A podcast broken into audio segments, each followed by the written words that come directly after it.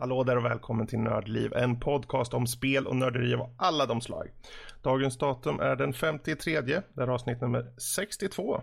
Jag heter Fredrik och med oss har vi Danny, Rob och Kalle. Hur står det till er? Jo, hallå på dig, och jo, det står väl bara bra till. Själv då? Det är bra, det är bra. Idag ska vi ta upp lite av detta.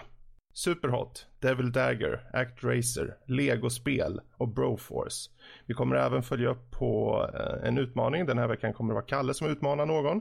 Och jag kommer ha uppföljningen av utmaningsuppföljningen då. Och sedan då så kommer vi till lite spelnyheter om till exempel Xbox kan komma att bli uppgraderingsbar. Filmsekvenser i Quantum Break kräver internetuppkoppling och lite annat gött. Veckans diskussion är: vad är vi individuellt främst ute efter i en spelupplevelse? Och sedan då Zootropolis, vad den handlar om och lite sånt i övriga nördämnen. Och slutligen Ghostbusters-trailen. Så, med det sagt, vi hoppar rakt in i spel i fokus. Och jag är ju nyfiken och jag har inte hört talas om det här ActRaiser. Vad är det? Rob. Ja du, det är Fredrik ska du få höra. Jag är idel öra. Idel öra. Jag har en igel i örat också. Nej, jag vet inte. Nej, men det är ett japanskt SNES-spel är det.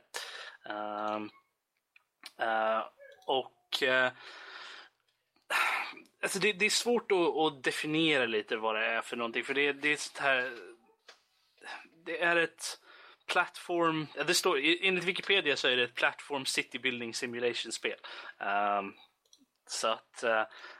Men vad det är för någonting är att du spelar The Master, vilket är någon sån här gudavarelse som ska besegra ondskan i världen. Du har, jag kommer inte ihåg hur många det är, men det är några areas inom... Det är 6 stycken byar, Robert. Ja, är det. Ja, det var så jättelänge sedan jag spelade det här faktiskt. Du frigör de här areas först och främst genom att gå ner som den här mastern då, då hamnar man i en side-scrolling miljö med monster och lite platforming och lite sånt där, så att man ska slåss och spöa en boss i slutet då. Och sen när man väl har gjort det så låses den här arean upp då, och då hamnar man i den här citybuilding-miljön typ, där uppifrån man får välja lite, okej, de här ska du fixa lite och så att, och då finns det några spawn points som man ska för man har en liten ängel en liten ängel som man flyger omkring som med. Som Danny då alltså? Precis, en liten baby-faced, fast det är mer Karl är det ju. Okej, han är så, vad heter det? Cherub eller Cherub? Ja, Cherub är det. Som man flyger omkring med, som man får spöd och några demoner som flyger ut så här, och då ska man ta över de här spawnpointsen då, så att människorna kan sprida ut sig i det området. Och när man väl har gjort det så efter ett tag så jag tror om man har spörat den sista så kommer man till en slutboss för det området då. Och då hamnar man återigen i den här side-scrolling-biten. Och så är det för varje area, som så 6 stycken, och de är lite olika också. Det finns en som är mer grönt, en som är desert och lite sånt där. Så att, och då får man lite olika bonus, lite power-ups från de här olika byarna också, som gör att man kan göra lite olika saker. Och, är det här något spel som idag har liksom återintroducerats på något sätt i någon annat medium eller plattform eller något, eller är det just SNES som finns på Virtual Console? Ja, det gör det. Och mobiltelefon också. Vad kul, för då finns det ju tillgängligt. Det är ju jättebra. Jo, yes. Precis. Jag har spelat, det finns en 2 också, men den är inte lika bra, för den har inte den här citybuilding-grejen. Det är bara sidescrolling. Men ettan det är ett sånt där spel som jag spelade för extremt länge sedan och som jag har kommit tillbaka till flera gånger, för att jag har aldrig klarat av spelet, för att när jag spelade det för när jag var yngre så var jag inte så jättebra på det, för att jag förstod inte riktigt allting jag skulle göra och sådana saker. Men det är ett sådär spel som jag känner att det är värt att ta upp, för att det är faktiskt ett ett bra spel. Det är inte mycket till story i den biten liksom, som det kom ju ut 1990 liksom, så att det är inte, det är ju rätt gammalt vid det här laget. Det är en 26 år gammalt nu. Det är nästan lika gammalt som jag. Det är bara barnet. Så att det, men det är ett lite underrated spel tror jag. Det har inte uppmärksammats lika mycket som många andra spel till Nintendo. Så jag känner att det är någonting som jag i alla fall ville ta upp, för det är ett spel som jag spelade mycket när jag var yngre. Men det är jättebra. Det är ju sådana här spel tycker jag personligen som det är kul att liksom bara påminna folk om. Det här existerar, det finns. Det må vara liksom 26 år, men det kan ge dig en upplevelse även idag liksom. Och särskilt om det finns på Virtual Console till exempel, så det finns ju tillgängligt för alla på en typ 3DS eller något liknande, antar jag. Bra. Men där har vi det helt enkelt. ActRaiser, en klar rekommendation från allas vår egna Rob, eller han med pantalongerna. Ja, jag vet inte. Från en pantalong till en annan. Kalle. Segway sitt åt. Ja. På tal om ingen story. Jo, för pantalonger, det är ju hett. På tal om pantalonger. Och det får man ju att tänka... Man skulle kunna säga att det var superhett. Precis, och det får man ju osökt att tänka på Danny. Nej, det får man osökt att tänka på Superhot. Spelet som du har lirat. Vad är det? Är det hetaste spelet just nu. Nej, men Superhot. Jag har faktiskt två snabba minimalistiska shooters som jag ska prata om. Superhot är en av dem. Och vad Superhot är en första persons shooter där tiden bara rör sig när du gör det, eller den bara går framåt när du gör det.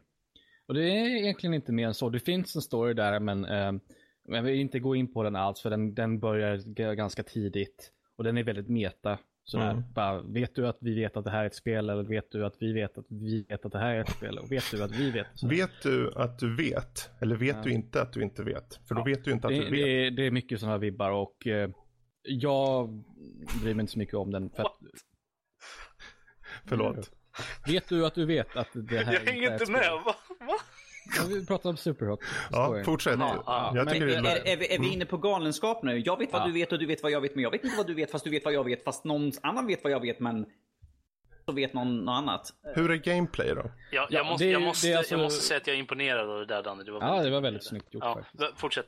Men det är gameplayn där alltså huvudsakliga innehållet finns. För kampanjen eller storyn i sig, den är ungefär 3 timmar lång. Men du har massvis med så här challenge modes och sånt där. Och det är egentligen där som the meat, alltså allt det stora köttiga finns. Så att man kan ifrågasätta lite prislappen, för det kostar ändå 20 euro eller vad det nu var. Men snackar vi liksom high score-läge? Ja, precis. Ja. Och sen tidsutmaningar och sånt där. Coolt, jag gillar sånt. Så man tävlar ju liksom mot sig själv och möjligtvis en leaderboard också, om man tycker det är intressant, men först och främst sig själv. Då. Precis. Och det finns inte mycket att säga där. Alltså, det är väldigt fokuserat, minimalistiskt. Alltså, stilen påminner lite om, Rob nämnde det innan när han tittade på när jag spelade, att han påminner lite om Mirror's Edge på ett sätt.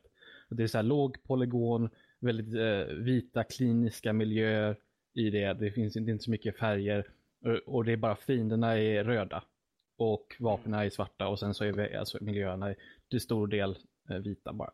Det var ju det som gav välja Mirror's Edge, inte låg polygon, men att det var väldigt kliniskt, och det här med att rött var liksom ett element i det hela liksom. Ja, för det är väldigt Mirror's Edge. Så vad som händer är att du, varje grej du gör, alltså det kan vara lite vad som helst. Det kan vara att du sveper din syn sida till sida. Det gör också att tiden går framåt. Skjuter du så går tiden framåt, och rör dig så går tiden framåt. Eller kastar du ett vapen så går tiden framåt också lite grann. Vilket är det stora hela konceptet det här spelet kretsar runt kring dem. Så det är någonting man utnyttjar hela tiden och slåss emot också. När det svåraste i det här spelet är egentligen att avgöra vart du ska sikta för en kula ska träffa en fiende som rör på sig i sidan. Och det är mycket sånt där alltså, oftast. Det blir lite så här nästan men inte riktigt turbaserat, för vad som händer är att när du tar dig igenom en nivå så kanske du kommer till vissa punkter hela tiden. Och så varje gång så stannar du liksom upp och kollar omkring det. Ja, men hur ska jag lösa det här? Liksom pusslet nästan. Alltså det är ju en shooter, men det blir lite av ett pussel. Du tittar på dig runt omkring din miljö, du stannar upp, tiden stannar och du ser liksom, aha, hur ska jag ta mig igenom den här situationen? Du kanske, jag får ta den här koppen som står på bordet och kasta den på den här killen, så tar jag hans vapen, skjuter den här kulan som kommer bredvid mig, skjuter kulan som är på väg mot mig här, och sen så skjuter jag den snubben och så tar jag hans vapen och så går man vidare liksom. Och det är väldigt, väldigt beroendeframkallande. Ja, det låter ju som det. Ja, jag tänkte det. Ursäkta, jag bara undrar, när fienderna kommer, är det fördefinierat var de kommer? Vill säga, om du går in på en bana, kommer de från... Ja, de kommer alltid från samma håll. Okej. Och det är väl bättre så, skulle jag misstänka, för annars blir det lite väl nötigt, tror jag. Precis, precis. Men nej, alltså det är inte riktigt mer än så faktiskt. Det är en riktigt stark rekommendation från mig. Och gillar man speciellt såna här typer av utmaningar, så att man slåss mot tiden, alltså mot i sig själv då, om man säger så. Kul. Kul, från ett minimalistiskt, stilistiskt sätt spel till ett annat. Devil Daggers. Det här var ett spel som smög ut på Steam för typ så här 3 eller 2 veckor sedan. Som jag inte hört talas om förrän jag såg att de pratade om det på en annan podcast. Och det var så här, men det här kanske är rakt upp vad jag tycker om. Och det här är ännu mer spartanskt minimalistiskt. Det här är alltså en mörk arena, du bara är liksom en cirkel. Och sen så är det liksom sprite-demoner, tänk typ Quake, fast lite bättre kvalitet skulle jag vilja säga. Någonstans där, väldigt påminner mycket om Hexen kanske möjligtvis. Och sen så är din uppgift är bara överlev så länge som möjligt. Och sen ska du bara överleva mot vågor av demoner liksom, av olika slag. Och det är så att om man är van med FPS så är det, liksom, det är inga konstigheter, man bara kan köra på en gång liksom. Ja, precis. Jag hoppade in och bara justerade sensitiviteten och sen körde jag hårt liksom. Och det är projektilbaserade vapen, så att det stora hela, alltså i det stora hela, du måste liksom, det är inte hitscan, så du måste liksom leda ditt måltal och sådär. Okay. Och så finns det lite små finesser man måste lära sig, alltså typ du kan till exempel göra en rocket jump typ. Ditt vapen du har ju, det är egentligen magi du använder, så du har din hand framför sig så den flyter framför dig typ så här. Och håller du i knappen så kommer det en konstant ström av projektiler då. Men om du klickar bara så kommer det som en liten våg, så här, det blir nästan som en hagelbrak typ. Och sånt där. Så det är olika beroende på om du håller en intryckt och bara klickar? Liksom. Precis, och vad man kan göra då är att du kan rikta den mot marken och skjuta och så hoppa upp. Och det här lite roliga med det här är att det finns ett achievement i det här spelet. Det är att du ska överleva i 500 sekunder. Och det är ingen annat. Och det är 7 personer i hela världen som har det. Hur långt har du nått? Mitt rekord ligger på 180 sekunder. Det är jättebra. Det är väl okej kanske. Det är ju ändå, alltså, jag kollade leaderboardsen totalt sett, så är det väl, tror jag, 25 000 har spelat det. Och sen så ligger jag väl någonstans på 3 000. 8,5 minuter ungefär. Alltså. Ja.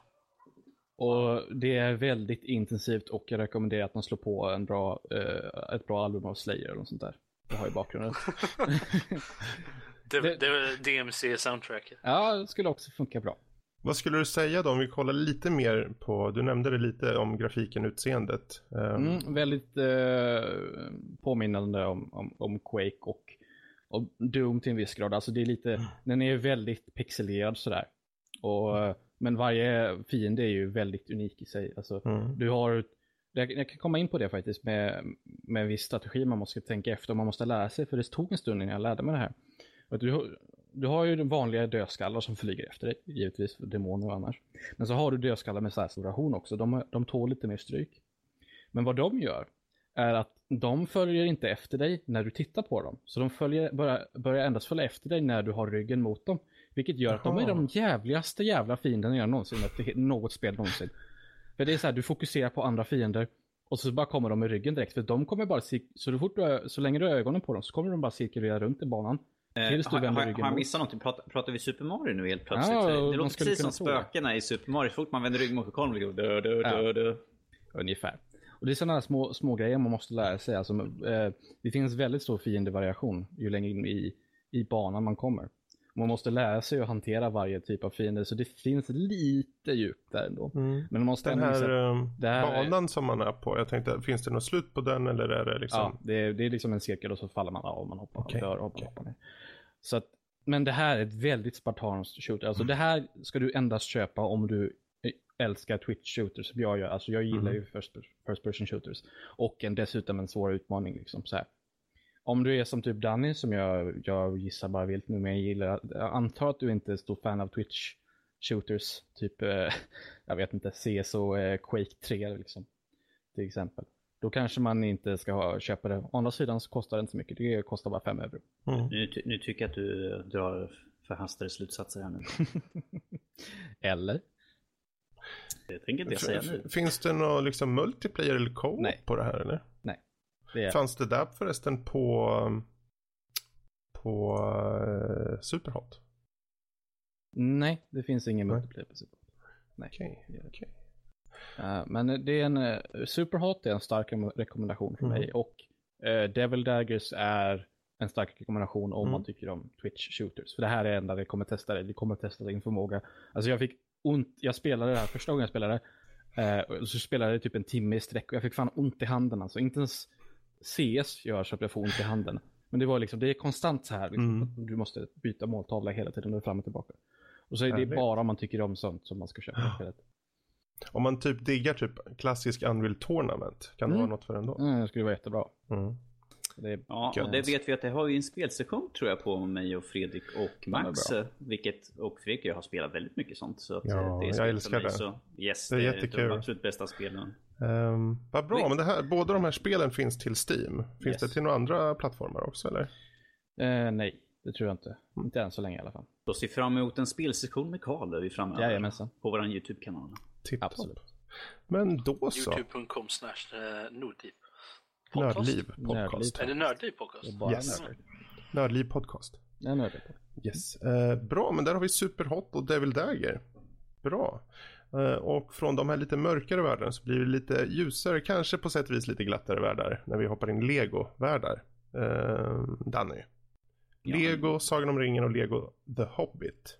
Yeah, ljusare vet jag väl inte ifall det är en ganska mörk. Men det är ju Lego ändå, tänker jag. Det är, när man slår, när man slår ner någon så trillar de sönder i små bitar, så det är inte liksom det sprutar ju inte liksom små röda Lego-bitar från dem och sådär. Nej, men jag skulle vilja se det. Jag skulle vilja se en mod eller någonting till Lego-spelen där när de faktiskt trillar så flyger ut så här röda Lego-bitar. Du får vänta på Lego Game of Thrones. Ja, eller hur? Det skulle ju vara något. Nej, jag har inom ganska kort tid här nu spelat igenom Lego Sagan om ringen och Lego Hobbit. Det här är en av de spelserien där jag faktiskt har spelat igenom dem till 100%. Jag har gjort det hittills på de Lego-spelen jag har spelat, och jag tycker att de är väldigt bra. Vuxna som barn. Det här är väldigt så här, bra tidsfördriv. Just nu håller jag på Lego The Hobbit och sitter och plockar dem sista achievements. Det är faktiskt som jag sa, de enda spelen som jag faktiskt gör där. Och Traveler's Tale är ju väldigt bra på vad de gör. De här spelen innehar ju också soundbites från filmerna. Alltså all dialog som är i spelen är ju från filmerna. Följer de storyn rakt av eller finns det lite avvikelser och så eller? De kör ju en liten Lego, så att ibland, det är ju inte riktigt helt och hållet det som är, det är ju lite, de har lite extra bara för att fylla ut banorna ibland. Jag tänker om de tar in typ andra saker som aldrig var med i filmen eller sånt. Nej, de följer på det sättet, men att de fyller ju ut banorna lite grann med andra missions, sånt som man skulle kunna låtsas skulle kunna hända som man aldrig ser i filmen egentligen, till exempel man kör mot en cave troll och sånt där, och så är det ännu mer fight och så än vad man ser i filmen. Precis. I filmen tror jag att bara den blir nedslagen och liksom trillar de kull över Gimli i framtiden. Ja, för jag tänkte på, jag körde ju också Sagan om ringen Lego-spelet och tyckte det också var liksom bra. Och det var just det här, det är ju lite open world-känsla på det. Är det så även på Hobbit? På Hobbit är det precis samma sak. Du har som en stor karta. Till skillnad från andra så hade du liksom en hub world där du gick och valde banor. Vi tar till exempel det första Lego Star Wars. Där hade du en hub world där du valde liksom, nu ska jag köra episod 1, nu ska jag köra episod 2 och så vidare. Här är liksom, du har en hel karta och du har såna här fast travel points där man kan hoppa emellan de olika ställena. Man kan ju såklart gå över hela kartan, vilket tar en liten stund sådär. Och ifall man ska liksom, jag är längst bort här nu i öst, jag ska till väst, jag måste gå tillbaka, det kommer ta mig minst 10 minuter att gå så här, men jag har en fast travel så det går jättebra. Det är jättebra spel. Jag är dock väldigt besviken på Traveler's Tale när det gäller Lego Hobbit, det som vi har inte den sista filmen, vilket de sa att de skulle ge ut som en DLC, för att filmen hade inte kommit ut när de släppte det här spelet, och de sa att de skulle släppa det som en DLC, sen var det liksom så här, nej, vi gör inte det. Så att, du kommer aldrig veta vad som hände. Nej, jag kommer aldrig veta. Nej, men jag vill fullfölja hela spelet då, i mer eller mindre att jag vill ha hela upplevelsen som spel också. Nu har man ju bara spelat igenom, det slutar liksom med droppar i slutet när han flyger iväg och säger I am death. Och man bara, okej, ja. Oh, end sequence. Ja. Så okay. de små barnen som sitter och spelar kommer aldrig få veta vad som händer. Nej, de kommer inte få det. Så det är så. Nej, jag tycker det är synd att det slutar bara att Smaug flyger iväg. Men att jag skulle önska att vi kunde få sluta också. Att de nu i efterhand släpper en DLC. Jag tänkte du som nu har suttit med många spel nu under senare tiden, Lego-spel. Har du märkt någon skillnad? För du har ju ändå spelat spel som har kommit ut rent kronologiskt. Först den ena och sen den andra och tredje liksom. Yes. Har du sett någon utveckling i grafik till exempel eller i ljud eller någonting som skiljer dem åt? Eller har alla likadant? Alltså de största generella grejerna är att nu har de ju att de pratar i spelen helt enkelt. I de här har de ju direkt rippat tal och sånt från filmerna och sånt. Och de har ju öppnat upp världarna, betyder att nu har du en stor värld du går på istället. De andra hade som sagt en hub world där du gick från bana till bana. Nu kan du liksom röra över en hel karta och så. Det är väl de största. Grafiskt sett så är de är i princip samma sak. De har ju såklart utvecklat lite nya saker i själva spelen. Och jag tror att i Lego Star Wars The Force Awakens så kommer de ha nya saker de har implementerat. Till exempel man kan bygga saker på olika sätt. Det behöver inte vara liksom, för det här spelet så kan du liksom lyfta upp och bygga på ett sätt. Nu kan du välja att bygga på helt andra sätt. Det är där de har utannonserat. Så jag ser väldigt mycket fram emot det. Intressant. Yes. För in Lego i Lego-spelen. Låter som en bra idé. Yes, så det blir lite mer som de gamla. Men att det är väl den största. Grafiskt sett så är det inte så stor skillnad. Jag tycker att de har ju en motor som funkar liksom där. Så varför inte köra på? Det är liksom själva gameplayet egentligen som är viktiga. Det är inte utseendet på, för att Lego är Lego. Ifall du tar en Lego-figur från när vi var små, Fredrik, och tar den som de gör nu, så ser de i princip likadant ut. Det är ju ingenting skillnad. Jag tänkte just om du har märkt någon liksom progression i utveckling. För det har ändå gått ett par år mellan, jag menar, ta bara första Indiana Jones eller Star Wars till nu, så var jag mer nyfiken om du personligen har märkt några skillnader liksom i om de har mer effekter eller vad det nu var. Ja, alltså de första var ju ganska sparsmakade. Det var ju liksom mer eller mindre statisk bakgrund. Nu har de ju liksom, det flyger saker i bakgrunden. På den biten har de ju ökat på lite grann. Det är, till exempel i Sagan om ringen och Hobbit så har vi de här stora krigen och det är liksom massvis med karaktärer. Det hade ju inte de gamla. De första spelen, då är det kanske väldigt sparsmakat med figurer i bakgrunden. Till skillnad från här är det ju flera hundratals figurer som springer omkring. Det är den största skillnaden. Håller de fortfarande till liksom att mycket av det som är bakgrunder och sånt där är faktiskt Lego? För jag kommer ihåg vilket var det Star Wars, första Star Wars som de släppte eller sånt där, så var det flera av bakgrunderna var ju inte helt gjort av Lego utan de var ju alltså bakgrunden liksom. Alltså, om vi säger så här, det du kan slå sönder är byggt av Lego. Resten av bakgrunden och sånt där är ju inte, allt ser ju inte ut att vara byggt av Lego helt enkelt. Det är ju bara det som du kan slå sönder, det som du kan interagera med, där du kan röra eller hoppa på och använda. Det ser ut som Lego, men bakgrunden ser inte ut som Lego. Det ser inte ut som allting är byggt av Lego. Det är lite tråkigt, det tycker jag. Ja, men jag tycker det skulle vara väldigt jobbigt för dem att bygga upp hela det. Kunde de göra det i Lego-filmen så? Det är inte Lego World. Ja, men där har vi i alla fall två väldigt bra Lego-spel. Och de fortsätter hålla väldigt, väldigt hög kvalitet helt enkelt. Väldigt som vanligt. Och många bra. Och jag ser fram emot nästkommande spel, som sagt, Star Wars. Yes. Bra. Jag skulle väl avsluta. Jag tänkte jag skulle ta upp och nämna lite angående spelet som jag spelar, som är Broforce. Det kom här i veckan ut som en av de här PlayStation Plus-spelen. Så då tänkte jag ger mig an och testar det lite grann. Jag har kört typ 80% av spelet nu. Så jag har testat mer än bara testa. Jag tyckte det var väldigt beroendeframkallande. Vad ska man säga? Det är ett lite ybermacho actionhjälte spel i retroartad pixelgrafik. Så som vi vill ha den. Så vi vill ha det. Tänk Cannon Fodder möter lite inslag av Super Meat Boy. Du placeras i olika landområden i världen där du ska typ skjuta, bomba, elektrifiera, spränga, slåss genom banor för att då på slutet döda en typ djävulsboss. Det är lite så här byråkratins jävlar överallt där på slutet eller någonting. Men det, själva gameplay framförallt är roligt. Du har förstörelsebara banor och ett så här väldigt direkt gameplay. Du hoppar rakt in som en actionhjälte. Allting är spoofs på kända actionhjältar. Och du ska egentligen ta det från början på banan till slutet bara liksom och försöka överleva så länge du kan. Du får ett liv när du börjar. Och dör du på en gång, ja då får du börja om. Du kan dock hitta andra actionhjältar på banan. Så om du har tur kanske du träffar på typ MacBrover eller Brohard. Alla är så här referenser till kända actionhjältar. Så du har Rambro och Ash Broliums, Brobocop, bra namn. Bro Dread med mera. Alltså jag satt ju och kollade på Fredrik när jag i en spelsession häromdagen. Och alltså det roligaste med det spelet var ju alltså de där bro-puns så var de ju. Det var det absolut bästa. Jag skulle kunna spela spelet bara för dem liksom.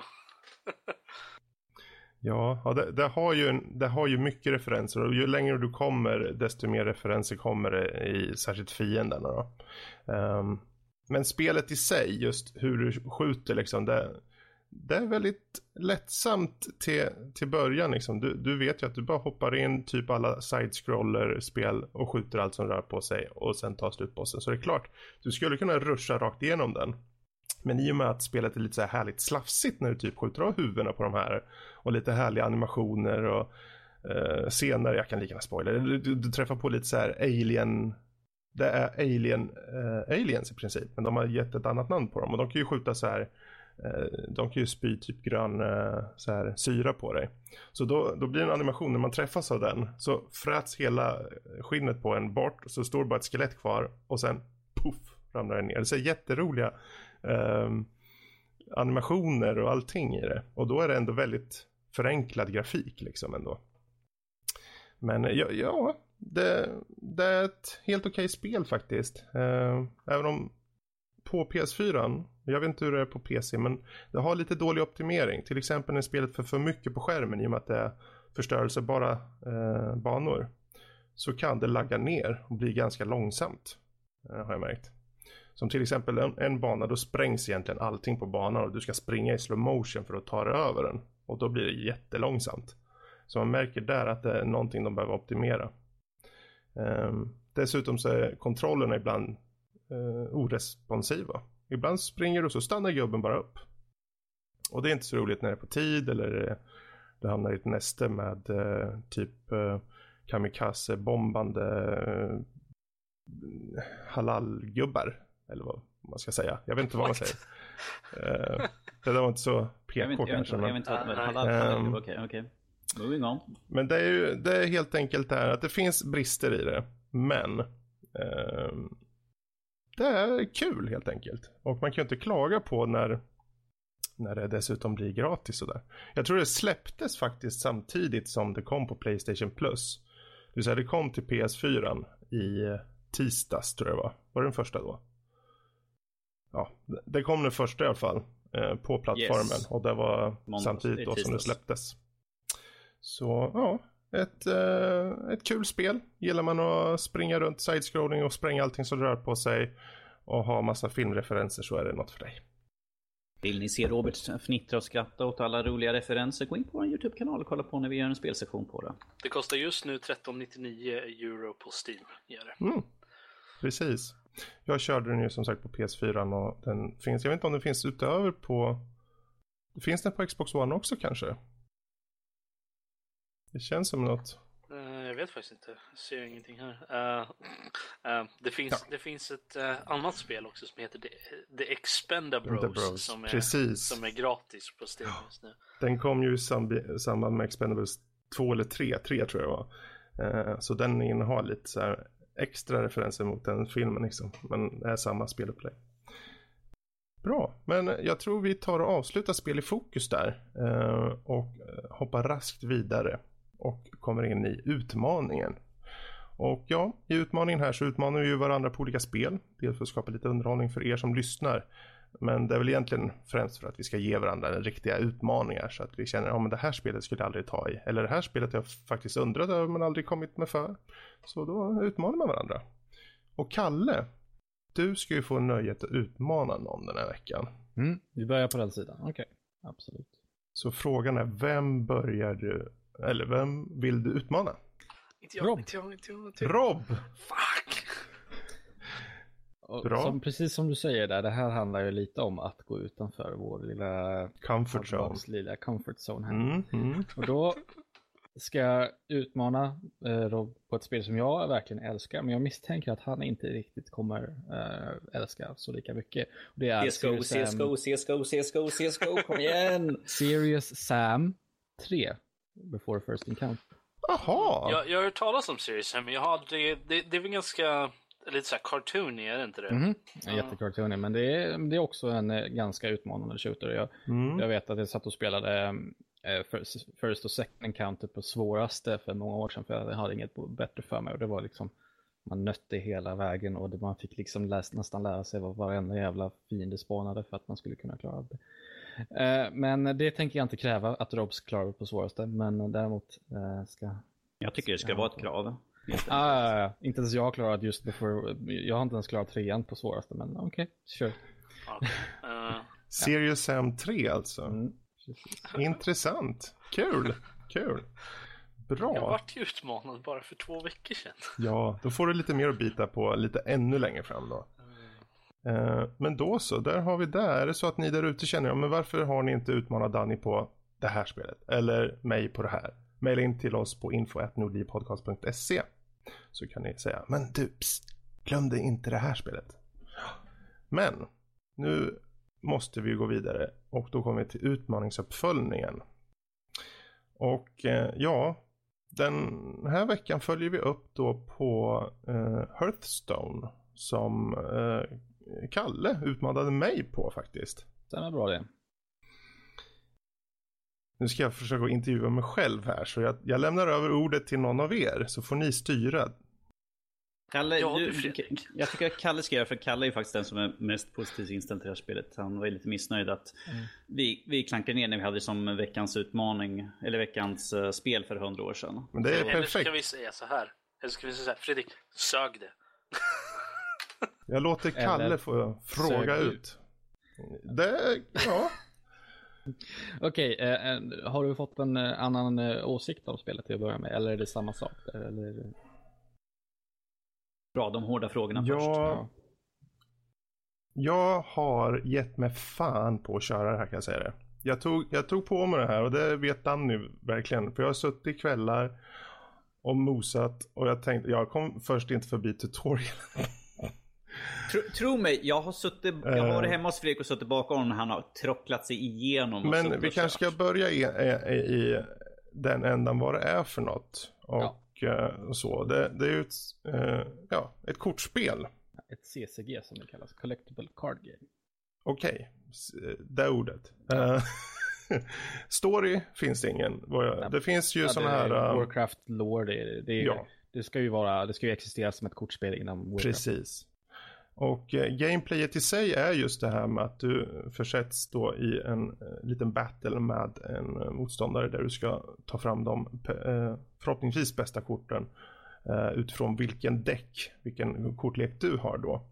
Och helt enkelt försöka vinna då genom att ta ut, vad säger man, avataren, eller vad säger man? Ja, det brukar kallas ansiktet eller face bara, men man har vars 30 HP varsitt.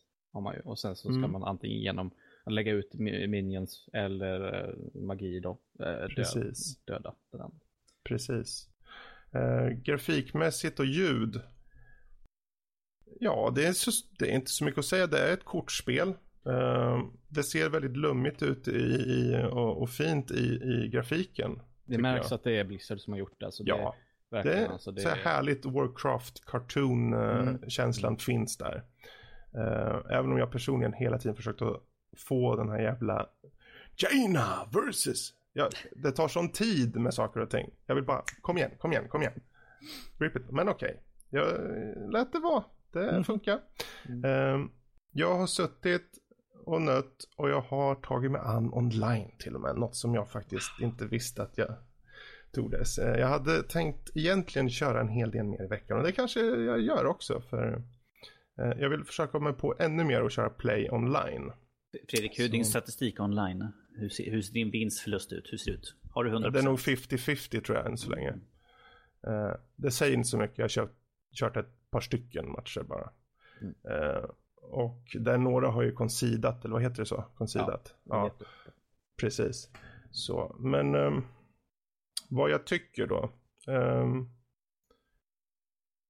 Det är ju ett spel som inte riktigt passar mig, för att jag sitter med ett däck först och tänker mig att jag kör det här däcket, då ska jag ha alla möjligheter att kunna vinna. Men det känns inte som det. Nej, och då tycker jag att om man inte kan ha basic nivå från start som matchar varandra, då känner jag nästan fuskigt där.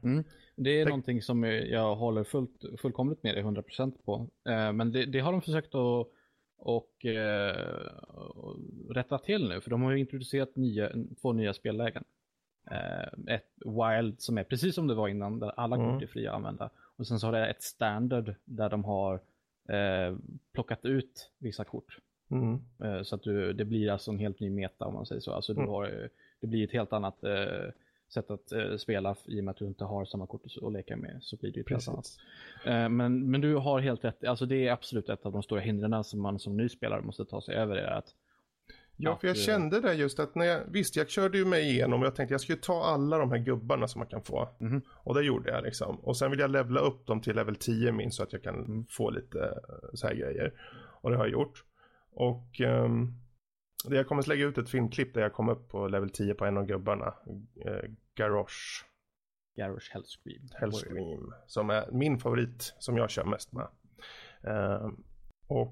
Men det är just det jag känt lite, det känns så här långt, och då kanske jag har suttit kanske 10 plus timmar. Det känns ändå oschysst många gånger, som att jag känner att jag inte har någon kontroll riktigt på motståndaren. Det är klart man inte kan ha kontroll på det, men att man känner att man vill vara på samma nivå i vad man kan lägga ut och vad han kan kontra med. Men det här ger ju ett väldigt bra perspektiv faktiskt på det spelet, för jag har ju spelat Hearthstone sen det släpptes, innan det släpptes på riktigt, och då har jag ju följt med hela proceduren när de har släppt nya expansioner, de har släppt Adventures där man också får nya kort när man köper dem. Då har ju jag varit med i hela den här processen, varit med i alla förändringar i metan då. Och sen så kommer du in helt ny, och du har liksom ingen koll på vad du kan möta, och du har heller inte alla kort tillgängliga till dig. Precis. Det finns definitivt ett problem där som jag tror att de borde lösa på något sätt ändå. För att jag känner det som, för mig som är så ovan med just kortspel överlag, så kändes det som att jag känner mig nästan oschysst behandlad på vissa sätt, just för hur jag ska ta mig an spelet. För jag ville verkligen fullt ut komma in i det, men kände till och med när jag körde mot AI att men det här känns ju orättvist. Men skam den som ger sig. Jag satte mig och började leka med att bygga decks, vilket man måste göra. Och det trodde jag först att, men varför ska jag hålla på med en deck? För som den oinsatta person man är, så tänker jag, men jag har ju en deck, varför ska jag bygga fler deckar? Men man låser ju upp kort. Man får nya kort, man får vad heter det när man får som en 5 kort i ett så här set, och så låser upp det. Så här klassiskt kort. Du köper kort på en affär och så öppnar du upp, de här 5 korten. Så är det, precis. Och det finns ju där, jag kan förstå att man för jag har samlat på både det ena och andra. Jag menar, vi hade på jobbet för ett par år sedan när vi fick dille på fotbollskort, och till slut så hade vi 3 permar, och det var liksom, okej, varför? Ja, Zlatan! Jag kommer ihåg när jag började spela det i gymnasiet, så jag spelade Hearthstone i gymnasiet, så var det ju så här vi var ju några stycken som spelade, och gärna på rasterna också. Så att då var det så här bara, grabbar, hur ska jag öppna ett nytt paket? Kom här! Så alla samlades runt och öppnade. Så var det ingenting för det mesta. Ibland så var det bara, en Legendary och jag fick vad det nu var, Deathwing eller något sånt där. Så alla bara, åh vad coolt.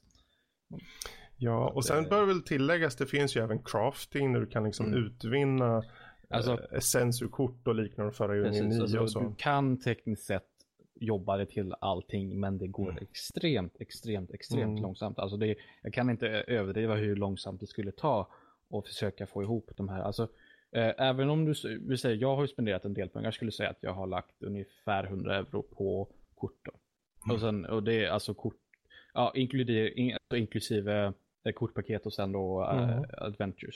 Så det är kanske 70 euro på paket och sen 30 euro på Adventures. Mm. Och då har jag ändå fått så här leka runt med korten och liksom craftat om dem till någonting som man vill ha då. Eller någonting bättre. Men att försöka köra free to play där man inte har någon koll, det är jättesvårt. För att det finns många, en populär streamer som heter Trump som gjorde en. Han gör free to play omgångar ibland. Han startar ett nytt konto. Men problemet det där är att han har ju så bra koll på spelet, hur det ser ut redan nu. Så han kan ju bara, ja men okej, jag har fått saker i den här riktningen, så då kan jag bara fortsätta på det spåret och så kan jag bygga en bra lek på det sättet. Om man inte vet vad som är bra och dåligt, så är det jättesvårt att bygga något vettigt. Ja, och jag märkte det när jag satt, för jag satt ju och byggde de här däcksen liksom och tänkte okej, nu ska vi titta här. För jag har ju kört mot alla de här typerna, de här 10 grund AI-gubbarna som man kan köra mot. Och de alla representerar ju en typ av klass. Du har liksom mage och du har, ja, och så vidare och så vidare. Och alla har ju i regel olika sets som du kan ta av och bygga ihop liksom decks. Även om du väljer i din avatar, och då kanske jag väljer ofta Garrosh. Men jag har också valt Jaina till exempel och så. Men måste man köpa till specialkorten, eller kan man faktiskt utan att lägga ner en krona få såna här specialkort eller? Alltså det är helt slumpmat vad man får liksom. Så att du kan jag tror att de här, det finns ju olika kvaliteter på kort så att säga. Det är ju common, rare, epic och legendary. Och de här legendary, de har en drop rate på ungefär 1/20. Ungefär är det uträknat. Så att alltså då kommer det upp att du kan inte direkt köpa, det är inte som på en CSGO-marknad, du kan bara säga, ja men istället för att försöka rulla mig till något sånt här så bara går jag och köper direkt, det går liksom inte, utan du måste antingen lyckas samla ihop till mycket dust för att crafta grejen du vill ha, eller ha ännu mer tur och faktiskt öppna upp den.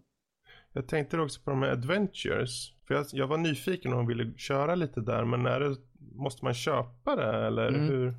Du kan köpa för guld i spelet. Alltså det kostar 800 guld per 8 eller 700 guld per vinge då kallas det. Eller wing, alltså det är ju en bana skulle man kunna säga. Okej. Och så att du skulle kanske kunna. Jag försökte, det var en period där som inte jag hade så mycket pengar som jag ville, eller jag hade pengar men jag ville inte spendera dem på spel, och så valde jag att spela ihop så att jag kunde köpa expansionen då. Eller Adventure. Och det tog mig, alltså jag kunde med kanske, om jag spelade kanske 2-3 om dagen så kunde jag tjäna ihop så mycket guld till en wing på en vecka ungefär.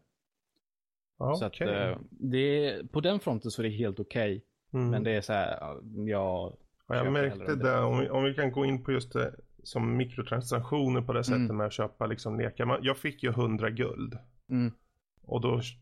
Och det var ju uträknat. Jag fick 100 guld så jag kunde köpa en kortlek. Ja, liksom.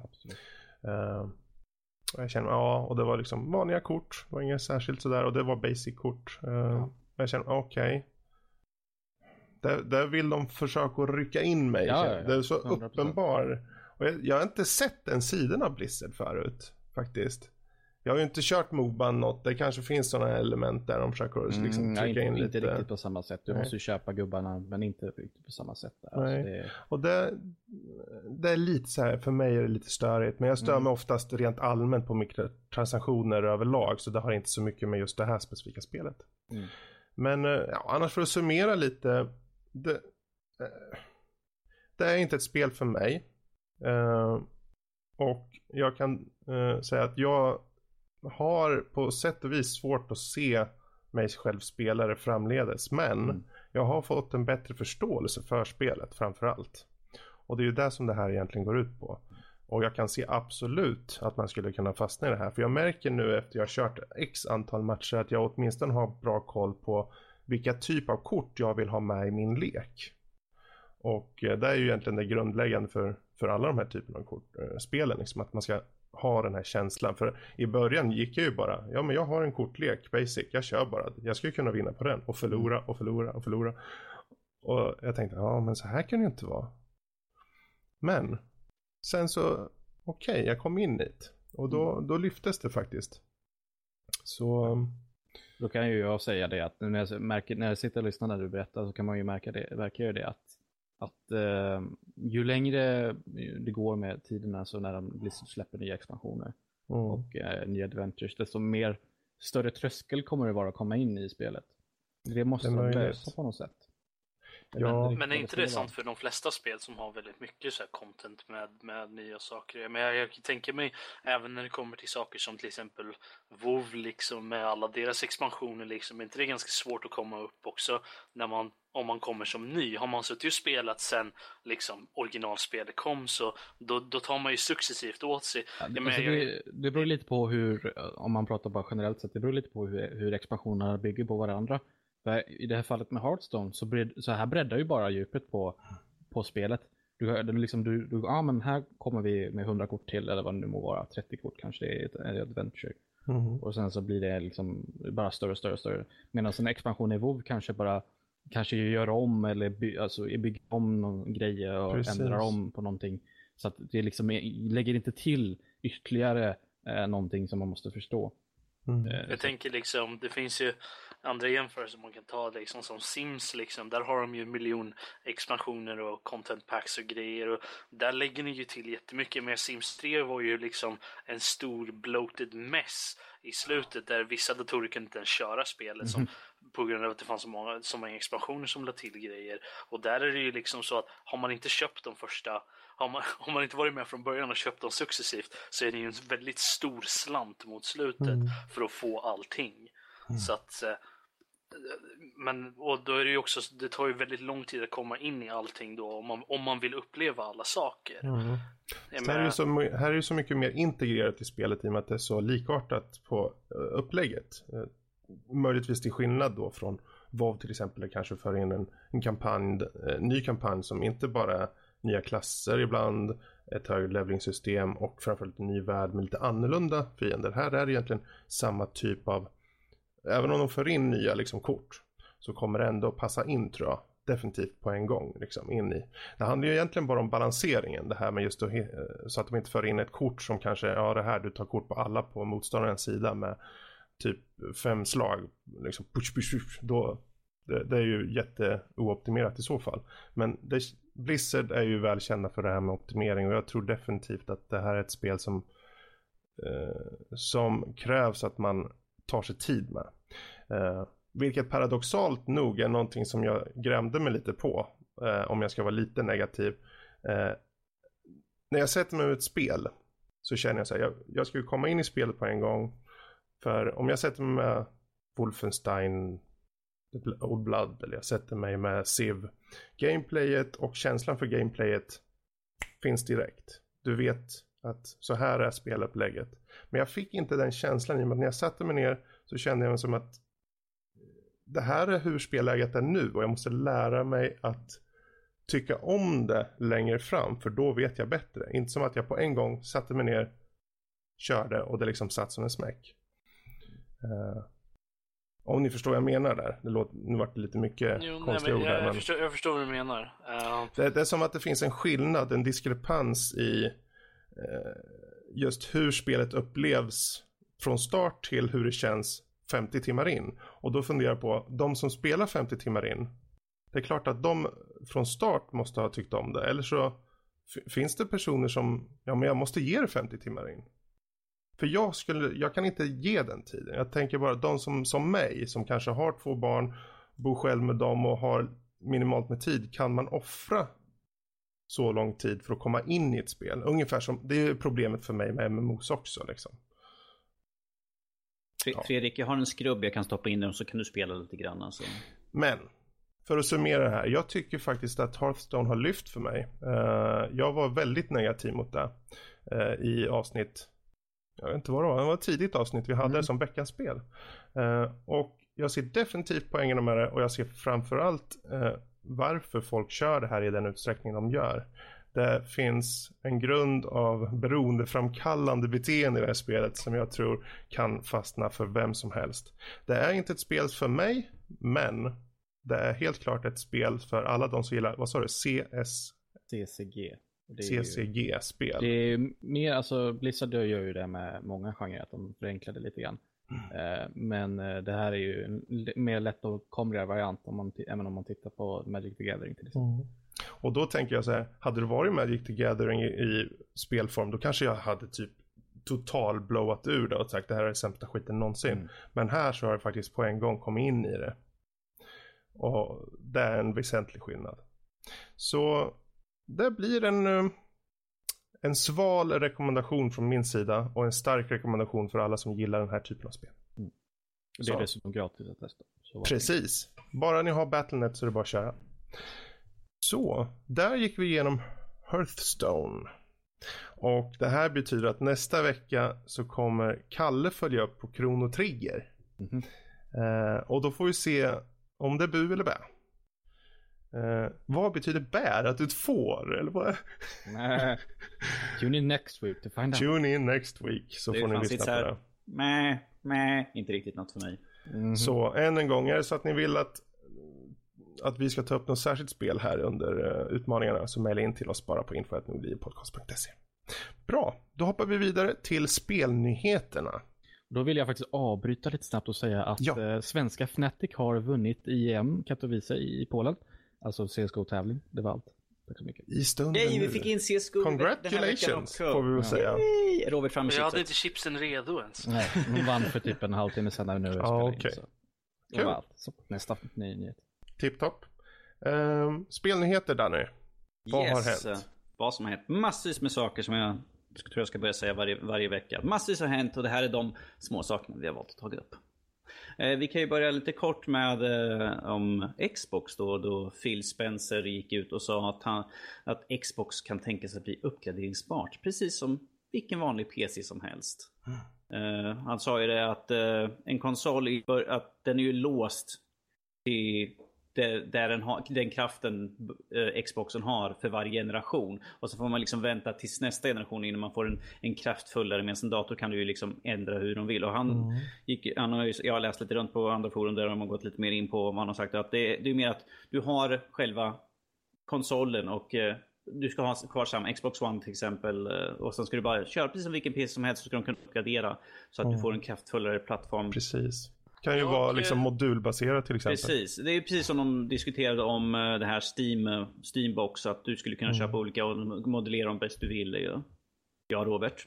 Kan jag bara få påpeka att det här var ju faktiskt exakt det jag pratade om för ett antal veckor sedan, där jag sa att det var det här jag ville komma, det här var det jag ville ha när det kom. Du bekräftar att Phil Spencer lyssnar på Nördliv. Ja, Phil Spencer lyssnar på Nördliv. Skål, Phil!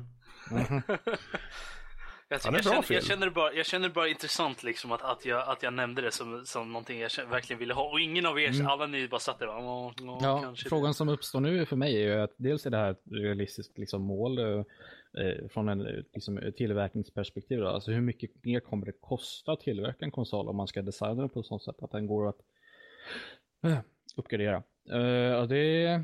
Om vi säger så här då, Carl, i långa loppet så kommer de bara se att de kommer kunna tjäna mer pengar i så fall, för de att de kommer kunna sälja nya komponenter. Det är ju en god tanke ändå, för då kanske man har en basenhet, och sen så efter 5 år eller en halv livscykel, låt oss säga, alltså, det är ju 5 år från om man kollar på förra konsolerna. Då kanske man kan bara få liksom, antingen om det är så lätt som att man kan göra det själv, att man liksom bara drar ut någon låda och stoppar in en ny, eller om man måste skicka in den, eller vad det nu kan vara, att man går till en ställe och får det fixat. Det jag föreslog var ju att det fanns ju typ någon form av Microsoft Xbox Store eller någonting man kunde gå till, som då liksom man gick in, okej, här, jag vill ha den här, eller om man fick köpa en bit och så trycker man bara in den liksom, något sånt där, så att den är väldigt modulär och väldigt enkel att fixa, så att liksom, okej, här drar du bara ur den här grejen och sen sätter in den nya liksom. Nu tänker jag gå in och vara den lite negativ eller den mer realistiska. Det här kommer bli då samma problem som vi har på PC, att så fort ett nytt spel släpps så måste du mer eller mindre uppgradera, och det känns som, hur ska de göra på det här? Vad ska du tror att de kommer köra att de har en form de för har ju, de har ju grundstommen, och grundstommen är alltid den som är optimerad för spelet. Sen så kan du allt eftersom låsa upp effekter, eller du kan lägga till saker i spelen allt eftersom, om du väljer att uppgradera din konsol. Utvecklarna får, här är grundstommen på konsolen, där arbetar ni efter. Sen kan de med patchar allt eftersom, optimering och så vidare. Om det är så att någon moddar, alltså sätter en ny del, så kan den personen kanske, ja, jag sätter på den här effekten, för den känner av att, ja, jag har satt i den här nya grafikkortet till exempel. Det känns lite grann som de hade på, vad var det för någonting, GameCube och sånt, man hade en sån här, man kan sätta på, eller var det Nintendo 64, Rumble Pack och sånt där, extra minibatteri, det känns lite grann som det i så fall. Men du måste ju ändå tänka dig att de kan ju inte de måste ju tänka så, för de kan ju inte tänka tvärtom. För om de tänker att vi kan ju bara tänka på det som kommer i framtiden, då kommer ju ingen konsol hålla. De måste ju alltid tänka på den grundläggande formen. Men det känns, personligen, jag är non-plast på den här delen. Det är en bra idé i tanken, men jag känner att jag vet inte ifall det kommer funka i längden. Ja, alltså jag vill ändå hålla med Danny på den här saken. Jag vet inte, alltså det kommer, om man vill köra på den här idén, så kommer det resultera i mer arbete för alla involverade, alltså tillverkare och spelutvecklare. Men jag kan ju säga det, i och med att att konsolerna och så kommer sig närmare PC-game. Vi ser ju det med Xbox One liksom, med Windows 10, det där liksom, så är det ju möjligt att det här kan hjälpa lite att bridga gapet liksom. Det är fortfarande en form av casual eller konsol, för det är där det konsol är på något sätt. Det är inte lika, jag vill inte säga det riktigt, men det är inte lika kraftigt. Det är lite mer tillbakalutat så här, ja, det är ju soffspelande ju snarare än att spela vid datorn. Och det ska vara lite simplare liksom. Ja, precis. Och du behåller ju det i och med att ha, som Fredrik säger liksom, du har en basvariant liksom. Okej, det här är liksom det ni måste arbeta mot i grund och botten, men vi ser ju det på PC också, att de måste ju fortfarande arbeta väldigt hårt med att kunna matcha mot vad folk har för någonting. Här så har de ju faktiskt en ordentlig stomme, de vet att de här moddarna går att ha till det här, till Xbox 536 eller vad det nu kommer att heta. Och du kan lägga till det här grafikkortet, de här två grafikkorten, lägga till den här processorn eller vad det nu är för någonting, vad man nu kan lägga till. Du kan ha de här sakerna tillagda, och då är det ju bara någonting som, precis som på PC, att den kommer känna av då, okej, den här Xboxen har det här grafikkortet innehåll, okej, då låses de här grejerna upp i menyn helt enkelt, så man kan aktivera dem, som Fredrik säger liksom. Det kommer ju göra att, ja, det kommer vara jobbigt i början, för att det kommer vara en ny sak att vänja sig vid, tror jag. I alla fall för utvecklare och liksom, de som skapar liksom, grafikkortstillverkare och så. Men för användarna, de kommer ju alltid streamliner, så att om du kommer liksom, de kommer ju inte begära att en konsolägare ska byta ut i grafikkort rent manuellt, utan det kommer ju vara förenklat, antingen lämna in som du sa, Rob, eller att det är modulärt. Ja. Men en sak som jag kan tänka mig som kan vara lite så här, är det att beroende på vad det är för saker som kan bytas ut i de här då, så är det ju möjligt att vissa spel senare kommer då säga att liksom, okej, för att kunna spela det här spelet så behöver du den här liksom, för att kunna få den absolut bästa. Det känns lite grann som med den nya 3DSen, att de hade en ny spak på, och då var det liksom att nej, men de här spelen kan du bara använda till den nya 3DSen.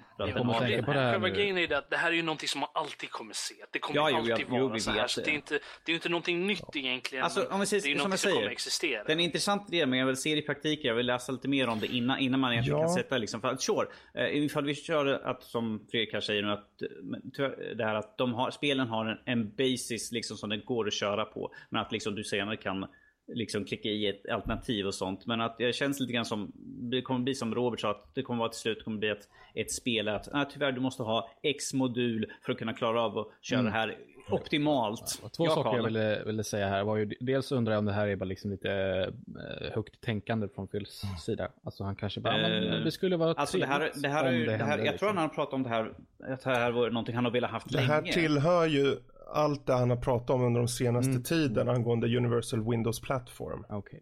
Så det är ju ett unifying liksom som det handlar om. Men det jag ville tillägga också, det här har man ju försökt med innan på 90-talet med just Sega Mega Drive. Och det gick ju lite åt helvete. Precis. Jo, och det är ju precis där de begick de här misstagen med att man splittrade liksom marknaden och sådär. Det får jag hoppas att de kan undvika göra. En sak som jag kan tänka mig liksom är ju det att det här kan ju förlänga livstiden på en konsol i och med att efter x antal år, vi säger 5, efter 5 år så kommer det ju vara så pass många moddar liksom som läggs till liksom, som ökar liksom kvaliteten på konsolen, som gör nu att det blir en ny baseline på något sätt. För vid det här laget så kommer nog troligtvis de flesta människor ha de här moddarna inläggda för att de är på något sätt standard nu, vid det här laget. Så att den nya versionen av den konsolen kommer fortfarande vara samma. Det är bara det att de kommer komma med en ny set av basmoddar liksom, eller vad man ska säga. Ja, alltså oavsett hur man tycker och tänker om det här, så är det ju ganska bold av han att säga det ändå. Han har gjort mycket på sistone som jag tycker är respektingivande faktiskt. Han har kommit med liksom direkt svar på folk som har sagt det ena och andra om Windows 10 till exempel, svarade på tal där, han har tagit upp det här. Det finns en ny anda, jag tycker det är jättekul att se att han kommer ut med det här, och sen om det kommer i praktiken eller faktiskt aldrig blir av det. Ja, om vi säger så här, han är ju klart mycket bättre, nu kommer inte jag ihåg vad han förra hette för någonting, han gick över till King, gick han väl över till, han som var förra för Xbox. Han var ju den mest liksom, nej, vi undviker, vi byter in på något. De hade ju, då var det ju bara fokus på familjen och på att titta på film och tv och grejer. De bara, det här är väl ingen spel enhet. Ja. Nej, det... om vi säger, jag vill bara säga en sista sak, att det är ju då med att för de som redan äger en existerande One eller något sånt där, tror vi att det här blir nästa konsol som kommer vara modulär, eller kommer det vara ett Xbox One som de kommer köra vidare på? För jag tänker, för jag som vill köpa en, Fredrik du äger en och så vidare, kommer vi kunna då byta in de gamla med en liten prisskillnad emellan, eller måste vi helt enkelt köpa en ny konsol? Nu pratar ju han pratar liksom i framtiden kan den komma och bli, så det är ju så fruktansvärt mycket spekulationer här, men visst, det kanske kan bli så. Kanske blir nästa konsol. Det kanske inte blir något alls. Det kanske blir en total moddad. Xbox 1440, yes. Nästa. Ja. Xbox 2. Ja, eller hur? Ja. Xbox number 2. Men där har vi det, lite om Xbox.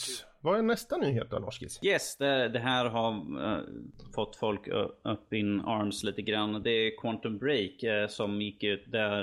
The Remedy gick ut om att Quantum Break kommer ha live mellansekvenser som kommer vara olika beroende på hur du gör spelet. Och de gick nyss ut med att de här klippen kommer inte följa med på någon skiva, utan att de kommer streamas. Och eller ifall du är på Xbox One så kan du ladda ner filmklippen. De har inte sagt hur stort det kommer vara, men han säger att det är väldigt stort, så det är därför han har inte kunnat gå ut någon direkt. Men att på Xbox kan du ladda ner filmklippen, men på PC så kan du bara streama, och de kommer ju kunna köra upp till 4K. Så ja, det är väldigt synd om de som kanske inte har den bästa linan eller har en quote. Egentligen, streaming är ju så vanligt idag. Jag tycker det här är helt legitimt. Jag ser inga problem med det här. Jag tycker det är nästan konstigt att de inte har gjort det tidigare faktiskt. Och det kommer vi se mycket mer av. Streaming i spel av sådana här sekvenser. Du underlättar på din hårddisk. Du får direkt till dig. Visst, det blir lite cash och sånt, men ja, varför inte? Jag ser inga problem. Ja, alltså i och med att de har tagit det här beslutet så antar jag att de har ändå någon form av statistik på hur användarna kommer alltså köpa det här spelet i alla fall. Och då kanske de har dragit slutsatsen att amen, om de flesta, om 99% av alla som kommer köpa det här spelet köper det digitalt, så kommer de ändå ha en uppkoppling av någon form. Ja. Det är minst största att streama det. Förlåt, sorry. Nej, men kör. Nej. Min största fråga när det kommer till det här är ju vart de här videorna kommer ligga någonstans i så fall. Jag antar att de kommer ligga på, vad är det Remedy som gör spelet? De kommer ligga på deras servrar på något sätt. Vad händer om deras servrar är nere? Då du tror inte de har redundans då? Ja. Nej, men en riktig serverhall har ordentligt med redundans. Så ja, det är min största worry när det kommer till sån här harmstreaming. Liksom, så där. Så för att är det nere så då kan man inte se cutscenes. Så kommer den då säga ifrån liksom, att nej, men du får inte se den här cutscenes. Kan man då se den senare? Eller, och sen är jag väl lite orolig för jag vet ju själv att ibland så har man ju faktiskt problem med streaming. Även om man har en bra lina liksom. Så ibland så laggar det eller jag vet inte. Ibland så beror det ju på vilken typ av player det är. Vad det är för... Vilken teknologi de använder i sin streaming. Precis, liksom. Så att det finns ju alltid problem med det. Men gör de det bra så kommer det ju vara skitbra. För det är ju mindre nedladdningsstorlek då för spelet och sånt sådär. Så det är... Ja. Alltså man får väl tänka ur deras synvinkel också. De har 40 variationer av filmsekvenser.